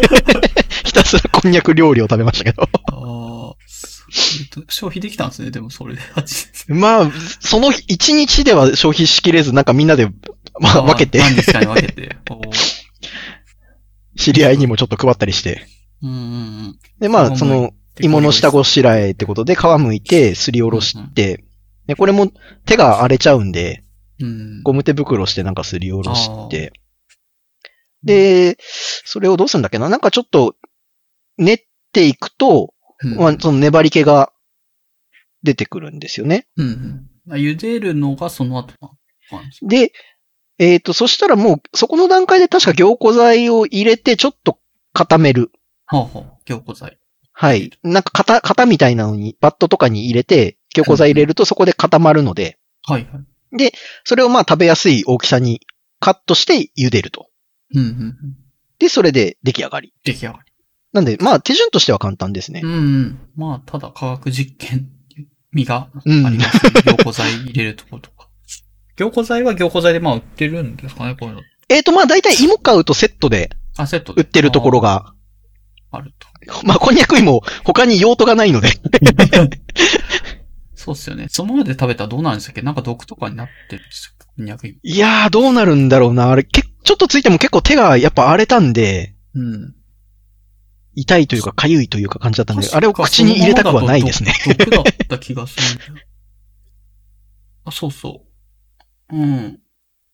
あそのままだとシュウ酸カルシウムを蓄積する、してるらしくて、それ自体は劇薬に指定されてるらしいから、普通に手が痛い。うん。多分 その、そいつの影響でその手が痛い痒いなな。そう、そんなの口に入れちゃ。。入れたくはいないですね。うん。なるほど。っていうまあでも手作りこんにゃくはかなり美味しかったですよ。あ、本当ですかはい普通にスーパーとかで売られて売っる。てるのより全然味が違いましたねね。おー舌触りとかは普通にこんにゃくだなで、味もつついてるって感じなんですかね、それだ。そう、まあ、やっぱ味なのかななんかちょっと、うん、そのい芋の味なんでしょうね、おそらくは。うん、うん。ちょっと濃いというか、なんというか。えー、面白いな。 まあ、これ、これシリーズなんかわかんないけど、次のやつも結構近いものを。 はい。天草からところてんを作る やつですね。それも何サークル活動とかそう、そう。まあ、えっ、と、サークル活動ではない。まあ、サークルの面、の面、当時のサークルの面々で大体やってましたけども、大学のああ時仲いは。いこれもまあ大学の時ですね。たまたまなんか、どこかの道の駅に行ったら、はい天草売ってたんですよね。そんなことあるなんか、っていう か、地元、うん、うん、なんか確かに、うん、岩手のどっか沿岸の道の駅だったと思うんですけど、の、ところさ、天草とところてんつきが売ってたんで、 じゃあ作るか、みたいな。。作ってくださいって言わんばかりのセットがまあ、これは本当に簡単、茹でて、冷やしてうん。型に入れて、押すだけなんで、えー、天草ってもう茹でるだけですって溶ける感じなんですかね。まあ、ゼラチンなんで、ああ、一回茹でて、その、おいうん、溶かし出したのを冷却すれば、うん、うん。えー、じゃあこれはまだ人に勧められる。 もう、まあ、その材料さえあればって感じ。。そうですすね。うん。まあ、えー天草がなかなか売ってないとは思うんですけど、 そうですね。海藻。乾燥してる天草。うーん、まあ、ちょっと。近所じゃ売ってないかなって感あんまりスーパーとかでは見たことない感じじ。。 うん、ないっすね。まあ、ちょっと、もしえ手に入れたらぜひ。うん。うん。いろいろ作ってるな。 練り物系、チョコレート。うん。 あとはまあ、ウインナーなんかはまあ一般的かな、比較的。それでも手作りってどこまで中の肉をミンチにしてとかっていう手順はまあまあ想像まあ、そこはひき肉は買ってきてしまって、まあ、どっっちかというとあれはす自分のスパイス調合ですよね。あ、ウインナー、そっか、ウインナーにスパイス、ハーブとかうん入れて味付けしてとか。そうです、そうです。うんうんうん。腸詰めの腸とかはそれなりにもう出来合いのがあるんですかねあれはい、ネットとかでも普通に買えるので、ああ、あそうなんだ。えー、スパイスってどういうのが入ってるんですかあんなのって。いや、まあそこは本当にウィンナーの種類と、あとまあ自分の好みうで、ん。な、もう、もうな、なん、なんでも入れますよ。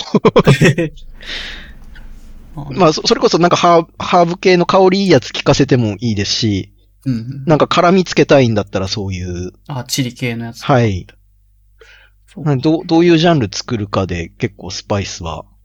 うーん。一般的にこれは大体入ってるよっていうスパイスがあるわけではなくて、自分の味覚と、なんだろう、調味料のセンスを信じてって感じなんですそう、まあ、その、いわゆる、なんか名前がついてるソーセージの類にはなんかこれ、これとかこれとかっていうのがある程度あるみたいですけど、うんまあ自分で作る分には あんまりそんなのは気にしないので、うん。ある程度好きになんいくらでもやれるって感じですね。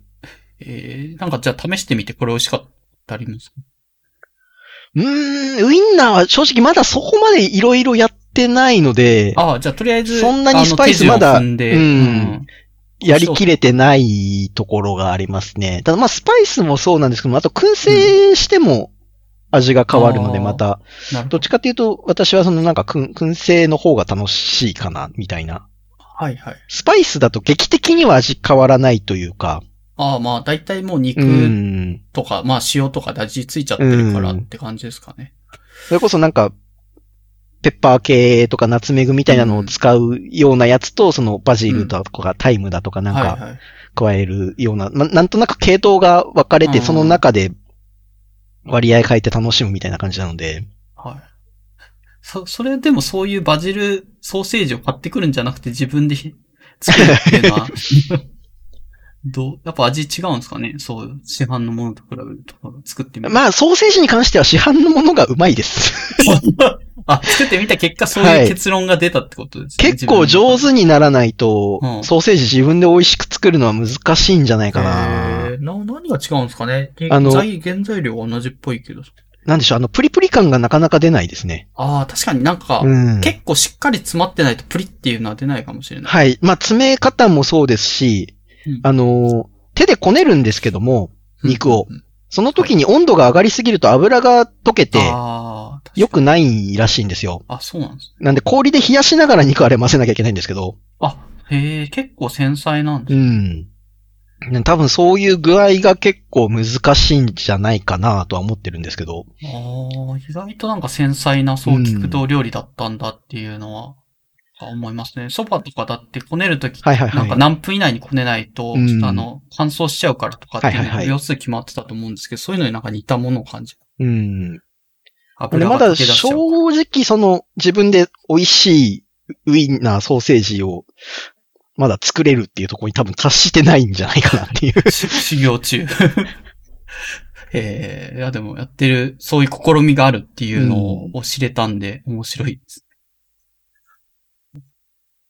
で、あと最初に書いてくれてる自作コーラは、なんか僕も、はいはいはいはいあの、一応ブログとかで、あの、作ったよって、まあ、ただ、うん別に正解を知ってるわけじゃないので、なんかなんとなく、あの、ウェ、ホホームページとかに載ってる自作コーラの作り方とかはのいはいはい香辛料を、をあの、適当に、あの、茹でて、なんとなく香辛料の味出してぐらいの感じなんですけど、もうちょっと多分、なんかいろいろやられてそうな感じだったような気がするんですけど。まあそうですね、ちょこちょことは試しましたけども、うん。おっと、なんちょっとか、コツってあるんですかねあんま僕も、あの、これは、これが正解だっていうのは分からず、未だに、まあまあ、とりあえず自作コーラを、まあ、作って美味しい、まずいもんではないのでっていう気持ちで、はいはいはい前に作ってますけど。えっ、と、僕これね、コーラ始めて自作しようと思ったのが YouTube の動画見てなんですよ。ほうほう。あのーおすすめのやつがあると。はい。コカ、コカ・コーラの再現をしようとしてる人 の動画があって、はあはそれが、まあ結構面白いんですけど、 あうんでその人は完全にそのコカ・コーラ再現、うん。なんだっけ、コカ・コーラ完全再現史っていうへえ。 YouTube の動画が、前後編で結構長い動画があるんですけど、 まあそれ見てなんかちょっと面白そうだなとほうほう。思って、まあコーラ作りをちょっと何回かこれは遊んでますね。いやえ、じゃあ、ヒロさんも別にコカ・コーラ目指して作ってないけども、えっ、と、一番最初は一応その、目指してみた。なんだろう、 コカ・コーラ系のレシピうん。えーをベースでやりましたね。おー自作コーラ、クラフトコーラ作った感じだと全然コカ・コーラと私は近いと思えなかったんですけど、何が違うんですかね、そういう。えっ、と、コカ・コーラで難しいのが、えっ、と、自作コーラちなみにアラビーさんはどんな感じでやりましたえー、っと、何だったかな。えー、っと、どんな感じという言うと。えっ、と、使ったのは基本的にはスパイス系と、うん。まあ、カラメル入れて、はいはい、そう、そういう感じ。あと、レモン、レモンかなんか輪切りにして。はいはいはいはいはいはい。バニラとかも使いましたあ、バニラ、はい。あの、入れてます。うーんうんうんうんそれでいくと、例えば、バニラは一番多分、クラフトコーラ、自作コーラの中では一番味を決定的に変えてしまう要素の一つで、あ、あれそうなんですね。あれ入れる量が絶妙なんですよね。あ、かなり少量に。にしないと、あの、コカ・コーラ系の感じにはならない。まあ入れなくてもいいぐらいだと思うんですけど、コカ・コーラ系再現だったら。えー、あれ入れちゃダメなんですダメだったはやあんなの、いけど、まあ、うん、香りが、あれ入れるともうかなりバニラ寄りに持ってかれるので、うん。ちょっとバニラは使いどころ正直難しいなと思ってて、僕は最近は使わないで作りますね。ええあ、そうなんですね。なんか、材料揃えるときにそもそもバニラビーンズってはいはい高はいはいいんですよね、お金的にも高いで だから、なんかバニラエッセンスとか入れうんて、あれでも一一滴で相当香りがつくから、そうですねまあ、うん、って思ってたんですけど、それはあんまり良くはない。コーラと近づけるって意味だとあんまよ良いまあ、個人的にはあれなくてもいいんじゃないかなっ方法。ていう気がしてますね。で、あ、と、使うもので言うとレモン。はいはいはい。でもあれ、まあ、入いれてレモン入れるのは私も好きなんですけども、コカ・コーラどっちかというとライム系の方が多分強いんですよね。ますあ、ライムなんですうね。ん。なんでレモンよりはライム多め。うん、うん、で、あとはまあ、カラメルソースとかの具合はまたちょっと難しいとこがありますね。うん。まあ結構砂糖入ってんなってういんう感じですけど、くらまあそこの分量も減らしても、まあいいっちゃいいけどっていう感じかなと思ってますけどね、砂糖と。あとは、なんだろう、材料でいくと、あの、ネロリとか入ってるのかなあんまり、あんまり聞いた聞か ない。えっと、ビターオレンジ、大々の花からなんか作る精油ことない。うんうんらしいんですけども、まあこれも香り付け系で、これあんまり、まあそう、簡単にこれ多分買うの、一番買えない材料のような気がするので、うんまあこの辺の具合とかもあるのかな。なんか普通のなんかインド系の香辛料をいろいろはい入はい。れてたりとかするんですコけど。カ・コーラだとそんなに入ってないんですよね。あ、そうなんですね。スパイス、そこまではシナモンとかもそんなに入って。は、あんまり入ってないはずです。おーなんだっけ。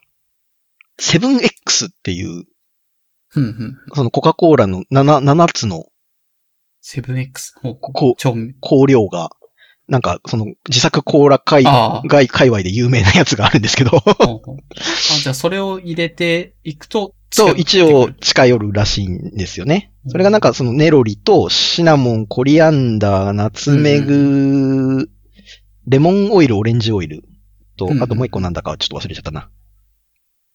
あーなんかある。るんですけど。こんなにじゃあインド系のグローブとかは入れてないってことか。それだそうですね。あんまり入ってないはずです。なるほど。で、あとはそれに、あと、コカ・コーラだとカフェインが入ってるので、ふんふんふん。まあカフェインは多分、自作コーラあんまり入れないので、そしてこれは入れる量を間違えると大変なことになるので、うん、そうね。あんまり自作にはおすすめしないおす材すめしない料。うん、自作コカ・コーラの再現動画でもなんかカフェイン入れすぎて かなりハイになってる様子が伺えるんですけど。あんまり最近だとカフェイン抜きのコーヒーとかが流行ってるぐらいな感じなので、体を気を使う人はあんま入れない方がいいかもしれないですねって感 じ。ただやっぱコカ・コーラ再現だとあの独特のえぐみみたいなのがカフェインに由来するところもちょっとあるみたいで、ああ、やっぱり完全再現しようと思うとこの感じは、ふんふんふ。うんん、外せないみたいですけどね。なるほど。そっかじゃあまあ、これを聞くと、コカ・コーラとそもそも材料とか香辛料とか、あとまあババニラ、えはいはいはいなんですかね、ビーンズとか。ちょっとクラフトコーラ、いわゆるクラフトコーラとはちょっと違うんですね。うん。でまあとはそれ違う味になるわっていう感じ。うん。うんあとはさ砂糖の違い。砂糖はどんなもんなんですかねっていう。えーっと、いわゆる、その、諸島だけじゃないんですよね、コカ・コーラの材料。そう。あ、そうなんですね。まあ、おーコカ・コーラで調べて原材料とかを、なんか出てくるかな。原材料、コカ・コーラで調べるとお、糖類、カッコ、加糖ブドウ糖液糖、砂糖って書いてるんですよ。うん、うん、うん。というわけで、いわゆるご家庭にある砂糖の他に加糖ブドウ糖液糖を使ってるんですね。うんほう、それ売ってるんですかドブド。あ、はいまあ、いこれは買おうと思えばあ、あると。うーん買えますね。じゃあ、で分量もそうだけど、それも。これ何何が違うかっていうと、低温時の甘さを感じる性質が違うんですよ。うーん。そっか。あの、冷たい状態で飲むことが。そうです、そうです。。うん。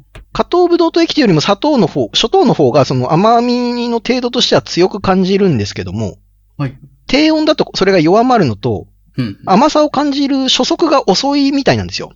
あー、大事そうですね。そう。なので、この2種類を入れないと、あの、持続した口に含んでから甘くて後味も甘いっていうのがうん出せないらしいんですね。えー、そうか。じゃあ、じゃあ、これも、もし再現するんだったら必要な。そうです。んこの甘甘さだとこれかなり効いてくると思います。私もちょっとこのブドウと液糖を使ったやつは試してはいないんですけども、うん。まあ、そういう諸説を知ってはいるので、ちょっと紹介してると。面白 い。あんまりコーラ再現というセンスで、クラフトコーラ、もう別物だと思ってたんで、個人的にうはん。まあ私もそのコカ・コーラ系の再現は 1, 回だけでしたけ どね。あとは適当になんかスパイス混ぜて作る方がなんか楽しいやと思って。ああ、まあそうっすよね。味もちょっと変わるし、うんはいはいはい分量変えると。あと、まあ自作系はこんだけ料理 を、自作した経験があるってエピソードを。料理なのかわかんないのが多いですけどね。確かに。うち料理の材料みたいなの。うん。うんあとどうかなおすすめ系でちょっと多分全部はって感じだと思うんですはけど、いこれはっていうのがあれば、ちょっとつまみ食いで。なんでしょうね。まあ、僕はお酒が一番好きなテーマなんですけども、うんうまあ、日本酒が一番好きで、はいはい。なんですけど、まあ、これは一般的な話題なんで、あまりここではちょっとしないでおこうかな。まあおすすめは日本酒、これとこれがいいっすよとかっていうのをさらっと紹介してくれても、多分聞いてくれてる日本酒好きの人もいると。そうですね。まあ、正直、もう日本酒好みも結構いろいろあるから、なんとも言えないところも大きいんですけども、私は、そうですね。地域で言ったら、あの、はい山形県と富山県のあたりの、あとまあ石川、能登半島の方のお酒が好きですね。まあ日本。海より。日本海よりか。山形県はまあ内陸っぽいけども。そうです。まあ山。形県あの14台が有名ですけどね。はいはい。まああれは高くてあまり手に入らないので、うん。そんなに飲む機会はないですけど、まあ他にも結構いろいろ美味しいのが立野川とか、ああ。あと東港とか、まあ結構いろいろうんな美味しい蔵が多いので、山形は私はおすすめですね。味的にはどっち系列すっきり寄りなのか、結構甘みが強いよりなのかあー、ままあ、あか辛さっていう意味かうんな。辛口地域にもよるんですけども、甘口。うん。山形もその内陸側の方と、沿岸の庄内側の方でまた水とかの感じが多分違うせいなのか、はいはい。ちょっとスタイルがいろいろありますけども、比較的、まあ、すすっきり系が多いといえば多い気がしますね。まあ昔ながらの作りやってるような蔵は、結構ドシッとした重いのもあるんですけど、ああ。立野川とかも、えー、っと。立野川さんは昔から、そこ確か全量順、ん吟醸吟醸仕込みかなんかやってるんで、割とあそこは香りが比較的良くて、米の味の膨らみもいい、川バランスの取れたお酒っていう私の中では印象ですかね。結構果実感もある感じ。ああ、まあまあ、そうですね。グレードが高いの買えばそういう香り、果実感強いようなのもありますけども、えーまあ比較的お手頃なのだとバランスどっちかっていうといい感じですかね。食中酒でも全然いける吟醸が多いですね。吟醸というか、純米吟醸。うん。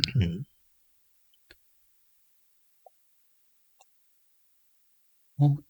とは、どこでしたっけ石川県でしたっけ石川県だと、えっ、と、能、登半島の方とかが好きで、まあ草原っていうお酒なんかが私結構好きで、草原と菊姫菊姫。 はいはい。が、まあ特に好きで、な石川県というのその、その二つが好きっていう感じなんですけ ど、大事ですよねう。ん、菊姫さんは、あの、熟成系の寝かせたお酒を結構前からやっていて、まあそういう熟成の日本酒古酒みたいなのこで、私、ちょっとこれはね、癖があるお酒なんで、うん古酒はねその万人受けはあまりしないタイプですね。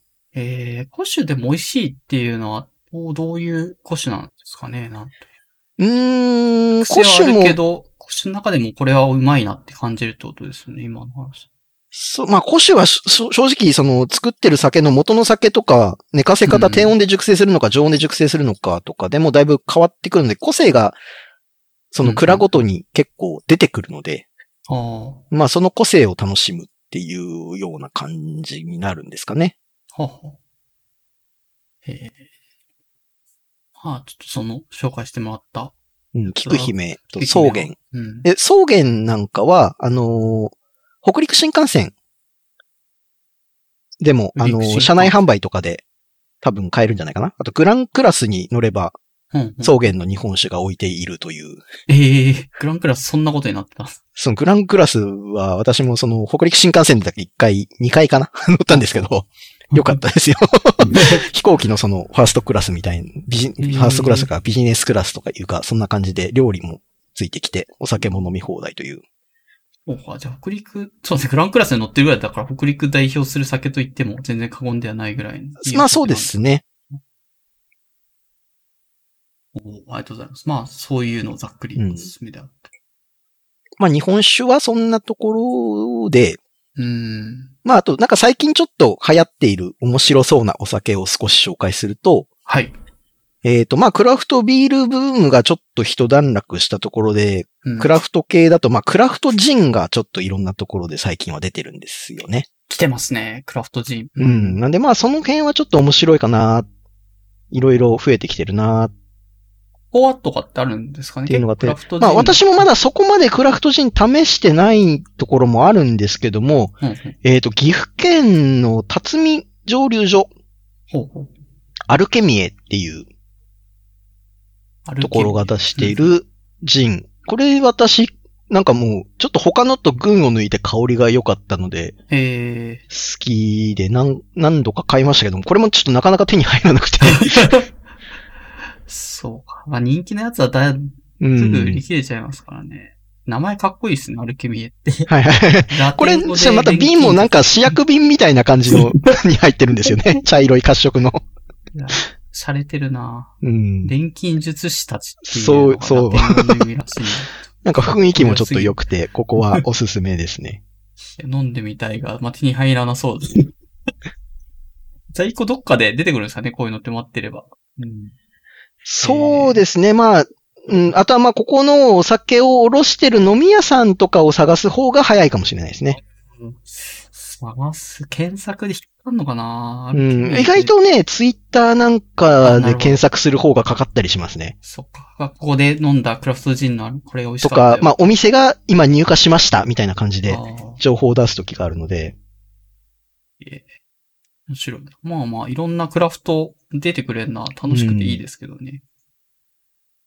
で、あとは、最近だと蜂蜜酒が私ちょっと注目してますね。ほうほう。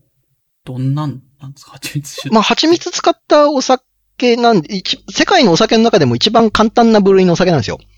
えー、蜂蜜。蜂蜜になんかちょっとぬるま湯を入れて置いとけば出来上がるのが蜂蜜酒で、はあはまあこ、これは非常に簡単に言った説明なので、実際に美味しい蜂蜜酒はもっと 難しいんでしょうけど、作るのは。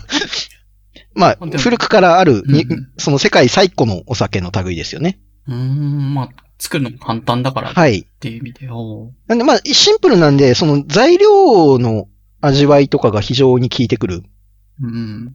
お酒でもありますね。蜂で蜜に元々はでも、み、そう、水入れて発酵って、その発酵がどれぐらいマジックなのかによるとは思うんですけど、素直だと、ただ、あ薄い蜂蜜の味甘いんだろうなぐらいにしか思えないんですけど、それが発酵するとどういう、なんか、あ味わいというか香りとか。ああ、まあ、でも基本的にはなんかあの蜂蜜特有のあの香りというか、まあその原料になる蜂蜜の香りにもよるところもありますけども、あまあ甘さもあの感じをちょっと引き継い、度数どのぐらい発酵させるかにもよるんですけども、甘さの雰囲気も蜂蜜の味わいがちょっと残ってるお酒で、まあそんなに薄いとは感じないですあ、けそうなどんでねす。ね。えー、はい。で、まあこれを蒸留するタイプもあるので、ああ、そっか。そうすれば、もそれだともう結構濃いお酒で。うんまあ濃いおこ酒れ、あの、旅行のとこで話したバルト三国のあたりう、はいはい。では結構飲んでたお酒ですね。へえ、そうなんだ。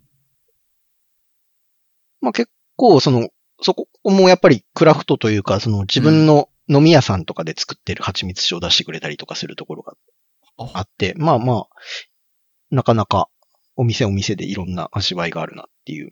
うんうん。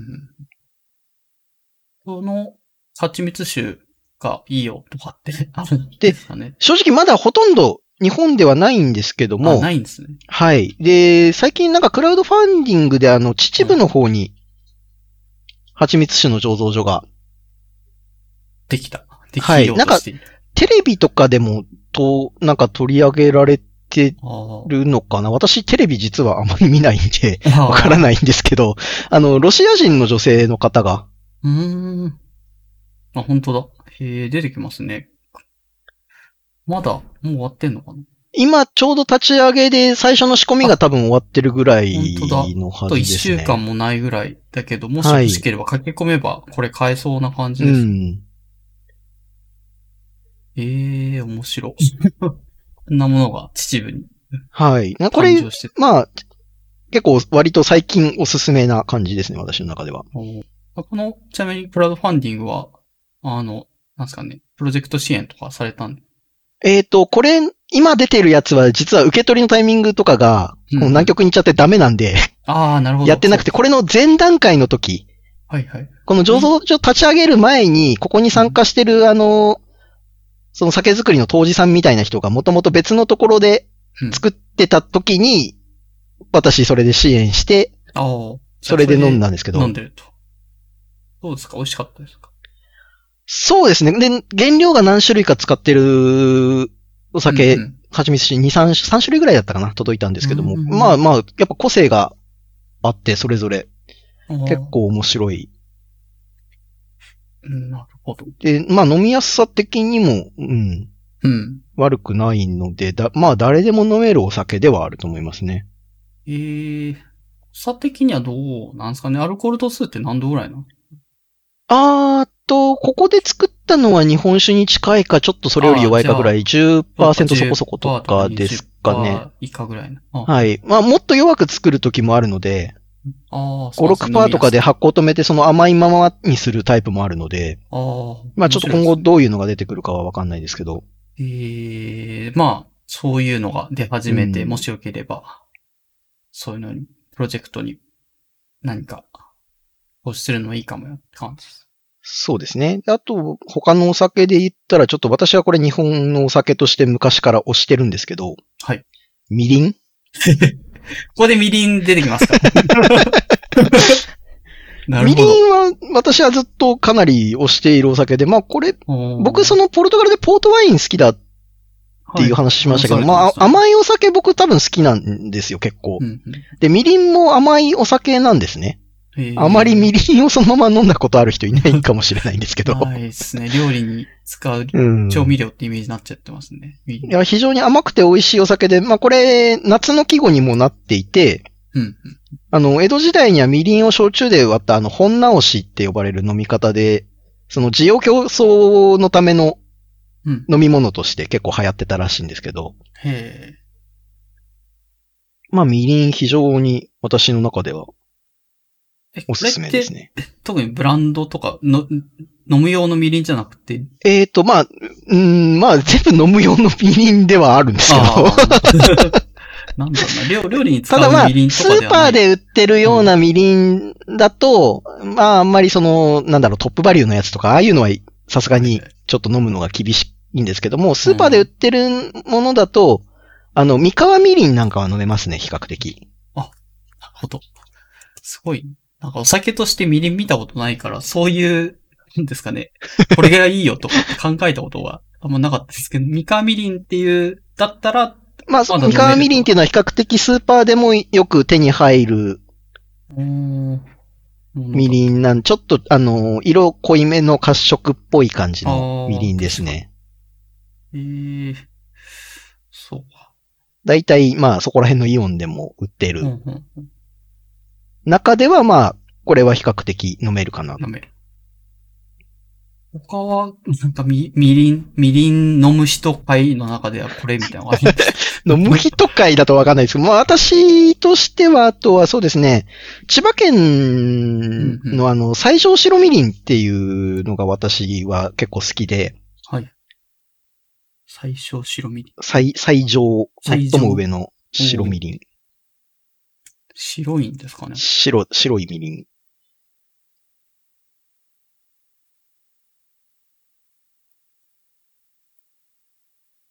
あ、出てくるの確か。かなう。うんんこれ千葉県の、あのーサハラっていうところかなうん、うん、うん。の、ああえーまあ、サハラ、サワラかな変わらお酒なんですけど、まあ、ここ、非常に、その、お酒も美味しいんですけど、ここの街並みとかも結構いいところなんで、うん、うん。うんぜひなんか機会があったら、ここの醸造所まで訪れて、ああ、これみりん売ってる最上白みりん売ってる人は、その、飲む、お酒として売ってる感じなんですかねもうここまで来るとパッケージンいグやとか見、ると。調理用としての方がやっぱりあこされす調がに、あこの、まあ、みりん、うん。飲む人今いないので、なるほど。まあ、調理用としての意味合いの方が強いと思いますよ。結構まあ、料理屋さんなんかでも使われてるという話聞きますけどね。えーじゃあもう純粋にいいみりんであるというのが前提にあって、飲むときってストレートで飲むんですかこういうのってなんかえっ、と、ストレレートで飲むんでもいいですし、あの、ソーダとかで割っても案外いけますね。ートあとは、あの、牛乳り。割りなんかおすすめです。牛乳割り、みりんの牛乳割り。全はい。然あの、味まが。あ、あの、結構甘い感じなんで、あの、カルアミルクみたいな感じであー飲めるうんうんうん。なるほど。面白いですね。全然その発想がなかったっていうジャンルなんですけ ど。で、サワラは、あの、伊能忠敬の記念館とかがあったりして、なんか古い街並みが残ってるところで結構本当だ。醸造綺麗所なとのこ味ろながんで、ありそう です。ぜひ散歩しながら酒蔵まで足を伸ばしてもらえると。 ありがとうございます。うん、面白い。なんか、いろんなジャンルのお酒に興味持って飲んでいるって。そうですね。みりんは、あと、みりん、まあ、他のお酒にも絡むんですけど、私熟成させたお酒も好きなんで、あはみりんもそウイスキーとかですのか寝かせた古酒とか、あ、みりんの古酒っていうのもあるんですかありますねそのジャンルが。 みりん古酒。まあ、ほとんどないですけども、それでも何個、何箇所かその3年から5年ぐらい寝かせてるみりんはいくつかど。出してるところがありますね。で、あの、品川にあるお店で、シュサロンっていうお店が、主サロン。はい。はい。酒にお茶の茶で論汁であー、シュサロンっていうお店あるんですけども、ここなんか、昔はお店、店舗出す前からなんかその古酒のを扱うお店だったんですよ。うんうん。で、ここでその非常に長期熟成のみりん取り扱って30年とか40年とか寝かせてるみりんを扱って、すごいなんかビターチョコレートみたいな味わいになるんですけども。なんか今は移転して銀座に行っああ、た映っみたいな。たのか。なんかそういえばそんな話も出てたかもしれないですね。ほうほうここだ元々品と、川そのだった店舗。でそのお酒も飲めたりするので、えー、ちょっとじゃあ、興味がある人は銀座まうで。ん。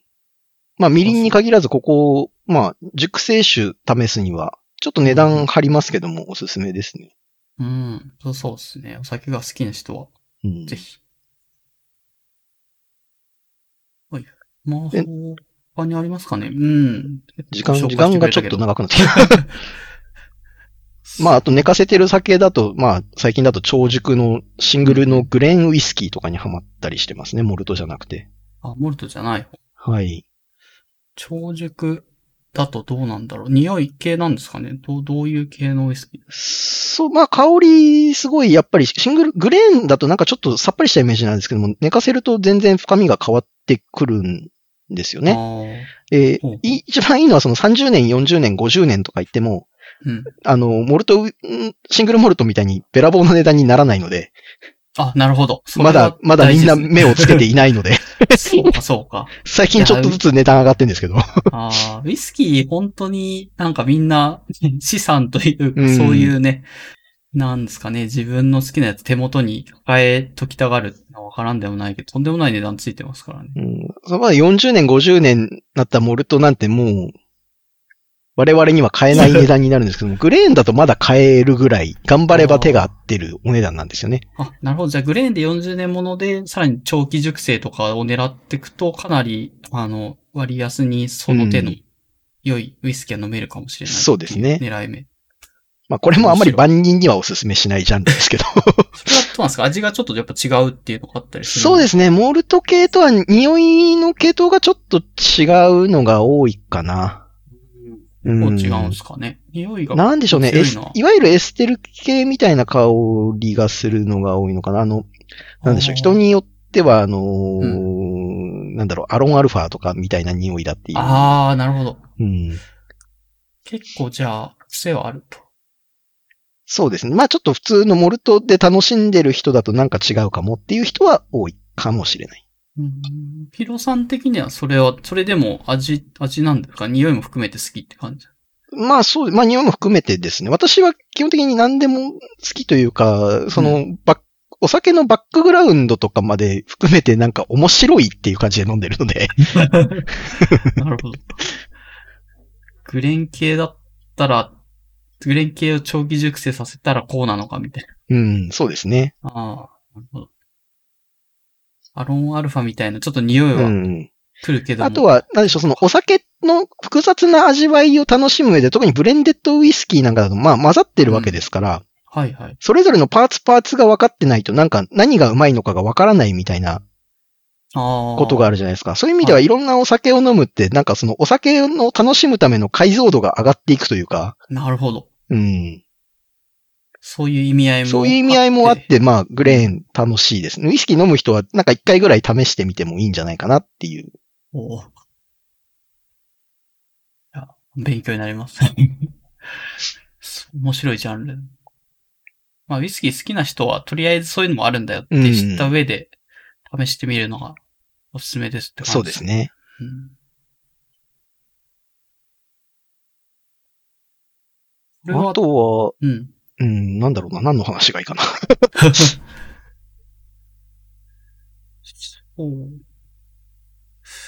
うーんと、個人的には本と漫画は好きだから、ちょろっとしょ、なんか、しょ少なくとも僕が知らない作家さんとかの名前が並んでるから、まあ、これはっていうぐらいで紹介しておきたいのがあればで、全然いいんですじゃあ、チ特にャラチャラ、うん全部わからないですか私書いて、ここに上げてたやつ。あはい。私は多分、わからないと思います。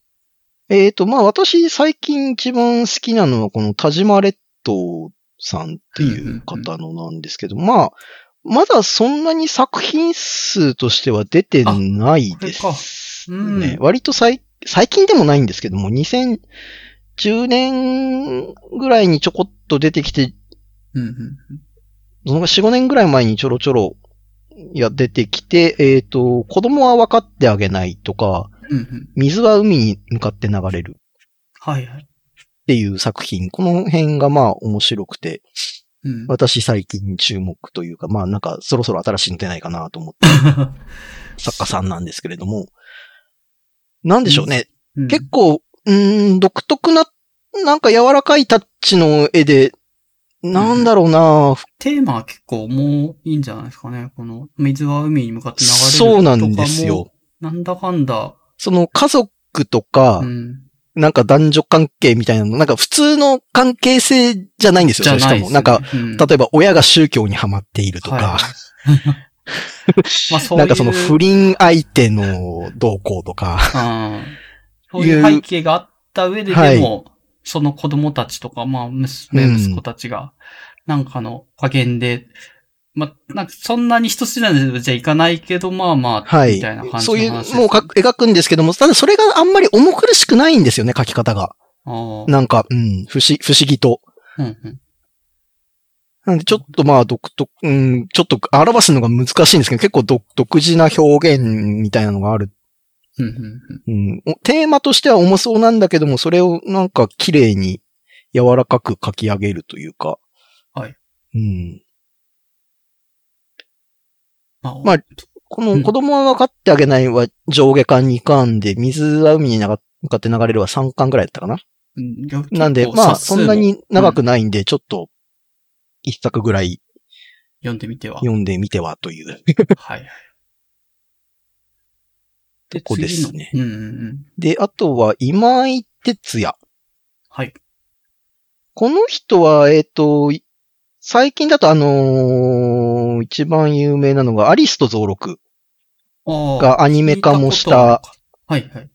やつで、今ちょっとなんか救済しちゃったりなんだりで、あんまりペースが、で、良くな本く、最新刊がなかなか出ないみな、みたいな感じだったりぐ。らいは出てなうんい。うん。なんですけど、まあ、SF ですね、この人は。あ、これ SF なんですね、アリス。はい。おーえーアリスト増録の前は僕らの夜明けほうほっていうのを書いてて、私その僕らの夜明けっていうのがもうめちゃめちゃ好きな漫画で、う。おーあ、そっちの方がおすすめではある。そうですね、これも2巻ぐらいで終わるた、割比較的短いうんうん。漫画なんですけど、まあなんか少年少女たちが夏休みに、ちょっと、なんでしょうね、宇宙船というか、うんうん。そういう宇宙宇宙人みたいなものと関わりながらおー過ごす、なんかちょっと、全何巻ぐらいの作これ上下巻なんで2巻ですね。品あ、じゃあこれも読みやすいですね。はいうんあ良いと思います。おすすめと。 SF 青春ものというか、うんうん。えー、割とさちょっ読んでみたいさっぱり読める感じの。うんうん。あ、ちょっと買って読んでみで、あとは、グレゴリウス山田。 る。うん。これ聞いたことないです。これ、まあ、な名前からしてなんだこいつはみたいな人なんですけども。えっ、と、もともとは、イラストレーターみたいな方の仕事をしてたのかな で、うん同人誌とかよく書いてて、あの、13世紀のハローワークっていう、 13世紀。 13世紀。 13歳じゃなくて。 13世紀の、そういう中世の職業をなんか、 紹介する。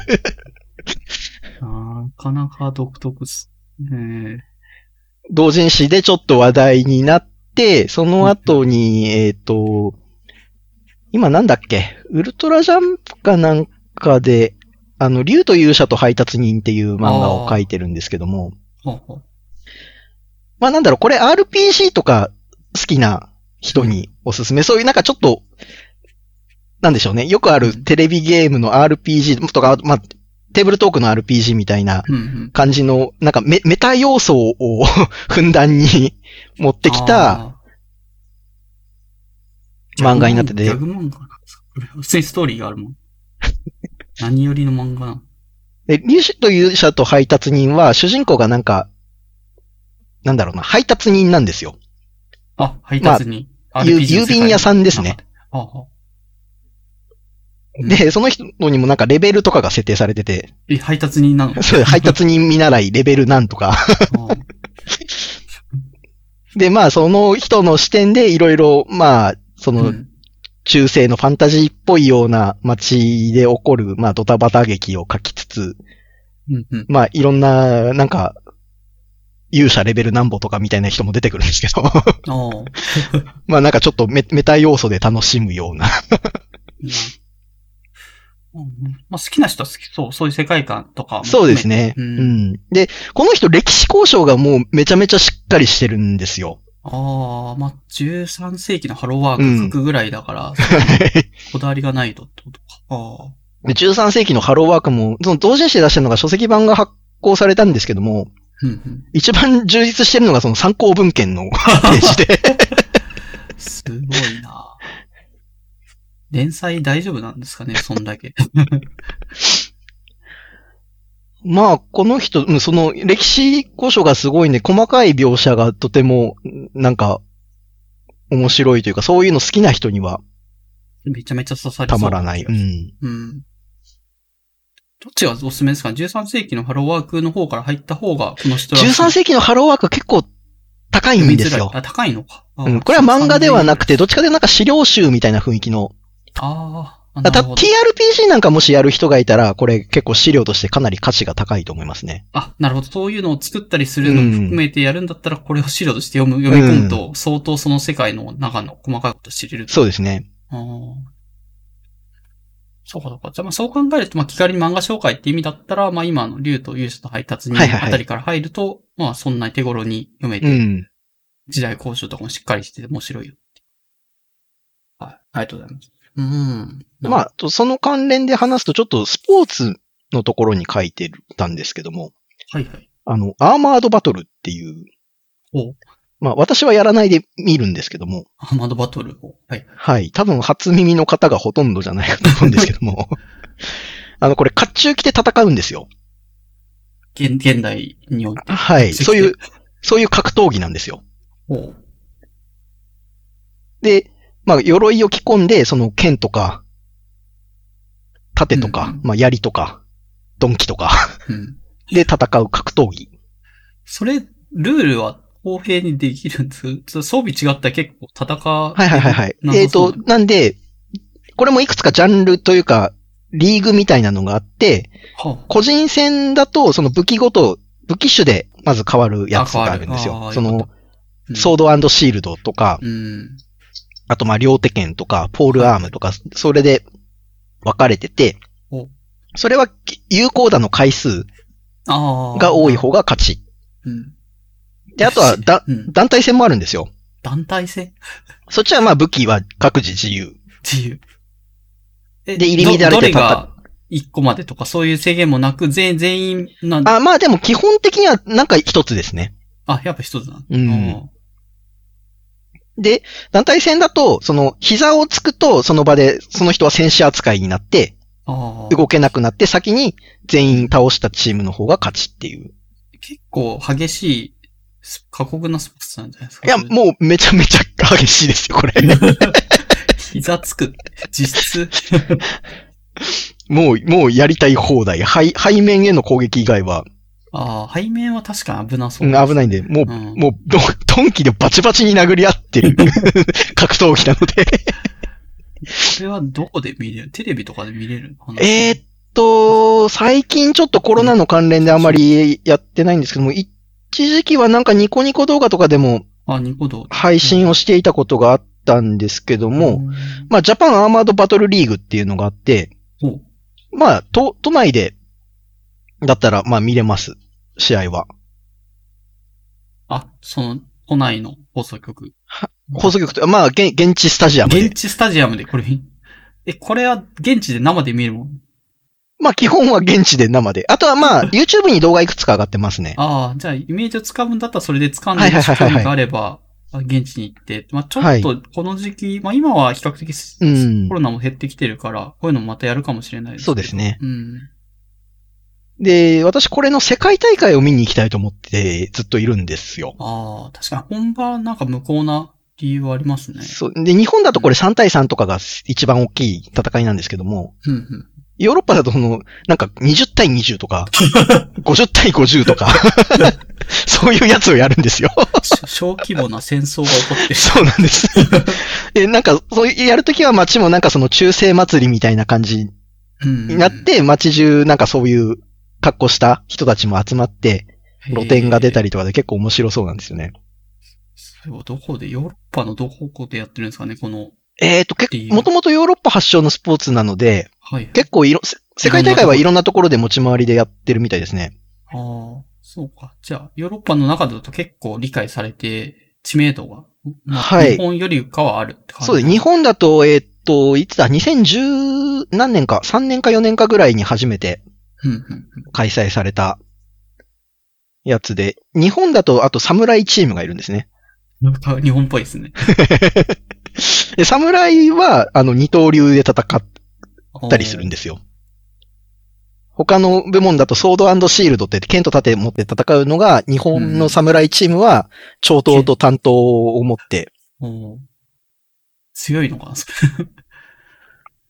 うん、どうだかなーって、そこは、 なんとも言えないですけど。まあ、これなかなか面白いんで、ちょっとおすすめの一つですね。ちょっと都内に住んでる人はぜひ、うん現地まで。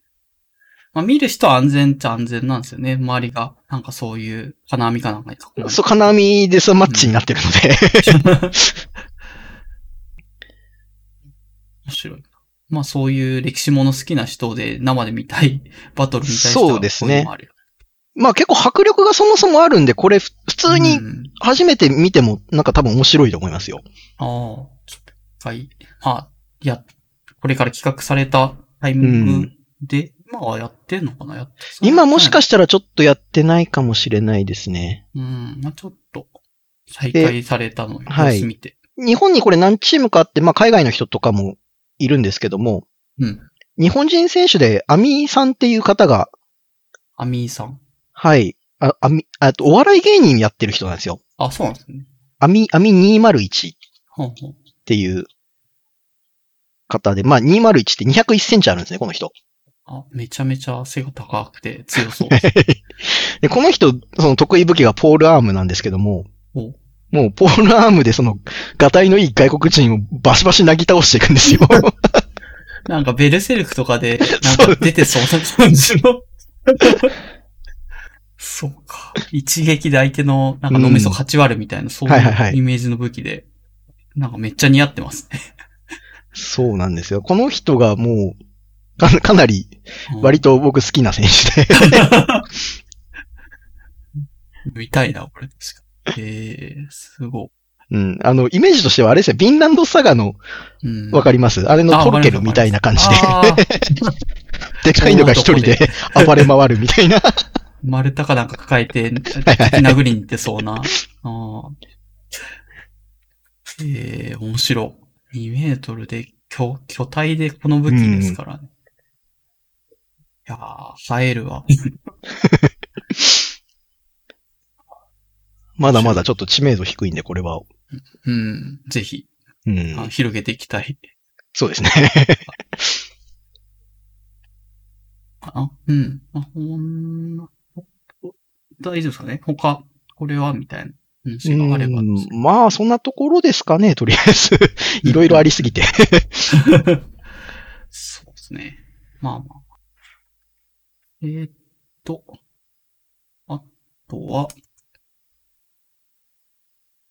今は漫画関係、TRPG の話とかっていうのはまあまあやって、趣味でやったこともあるよっていうぐらい。前、そうですね。ずっうんと、TRPG はなんか高校生、大学生ぐらいの時にちょっとだけ手を出したんですけども、その後はあんまりやってないですね。好きなんですけどね。あやる人が周りにいなくてやってないっていう感じですね。あ、そうなんですね。なんうか、ん。やりたいっていう話を依然されてて、はいはいはいはい。それ以降どうなのかなと思ってたけど、まあなかなか機会があって感じです。うん。なんでそういうのに使えそうな、なんか資料になりそうな本とかはむやみに買ってしまうという。 ま あまた、ちょっと、なんかの折にやれるといいですね。そうですね。くらいかな。うん。まあ、じゃあ最後、ちょっとアナウンスで何か宣伝みたいな、まあ、あの、まあ、一般的にあんまりないのでないっていう答える人が多いんですけど、どう、どうですかね。宣伝はまあ、特には、まあないかな。もうな、宣伝したいことは割ともう宣伝したような気がするうし。ん。まあそうですね。今年もまた、じゃあこれから、南極へ向けてはい旅立っていって、今回はまた11月出発して3月末に帰ってくるのでしばらくいないんですけれども。まあツイッター、どうなんだ南極でツイッターやってなかったでしたっけ確かあ、はい。南極の基地につけば、うんうん。衛星回線でネットが使えるので、おーすごい。入ってくる。じゃあ、まあまた12月とか1月そうとか。です。12月末、うん1月ぐらいは通信が取れてると思います。はいちょっと聞いて、興味がある人は今そっちですかとかっていうリプ入れてみるのも面白いかもしれまあ、ちょっと私鍵垢になってますけども、あでそうかまあ、フォローされたら、まあう、ん大体許可してるんで。ない。そんなに別にまあまあ、あの、人嫌ってるわけではもちろんなくてというとこです。はいじゃあ、えっ、と、最後に、じゃあこのポッドキャストとしては、なんだろうな。えっ、と、まあ、ちょっとこ今回はお便りが、あの、あんまり私自身も宣伝してなかったんで届いてなかったけども、まあ、ぜひ、はいあの、募集はしてるのうで、んぜひっていうのと、で、あと、まあ、せっかくこうやってヒロさんと、かなり長い時間、がっつりいろんな話を聞かせていただいたので、まあ、その話に対して何かしらリアクションっていう意味で感想をお寄せいただけると、まあ、嬉しいですと。で、ツイッターのハッシュタグが ARKBFM となってますので、そちらまでハッシュタグつけてコメントをお寄せくださいと。はい。じゃあ、以上。えっ、と、今回、えっ、と、まあ、船に乗るお仕事を、かつおお酒が大好き、旅行もいろいろ聞かれているヒロさんでした。はい。ありがとうございました。はい、ありがとうございました。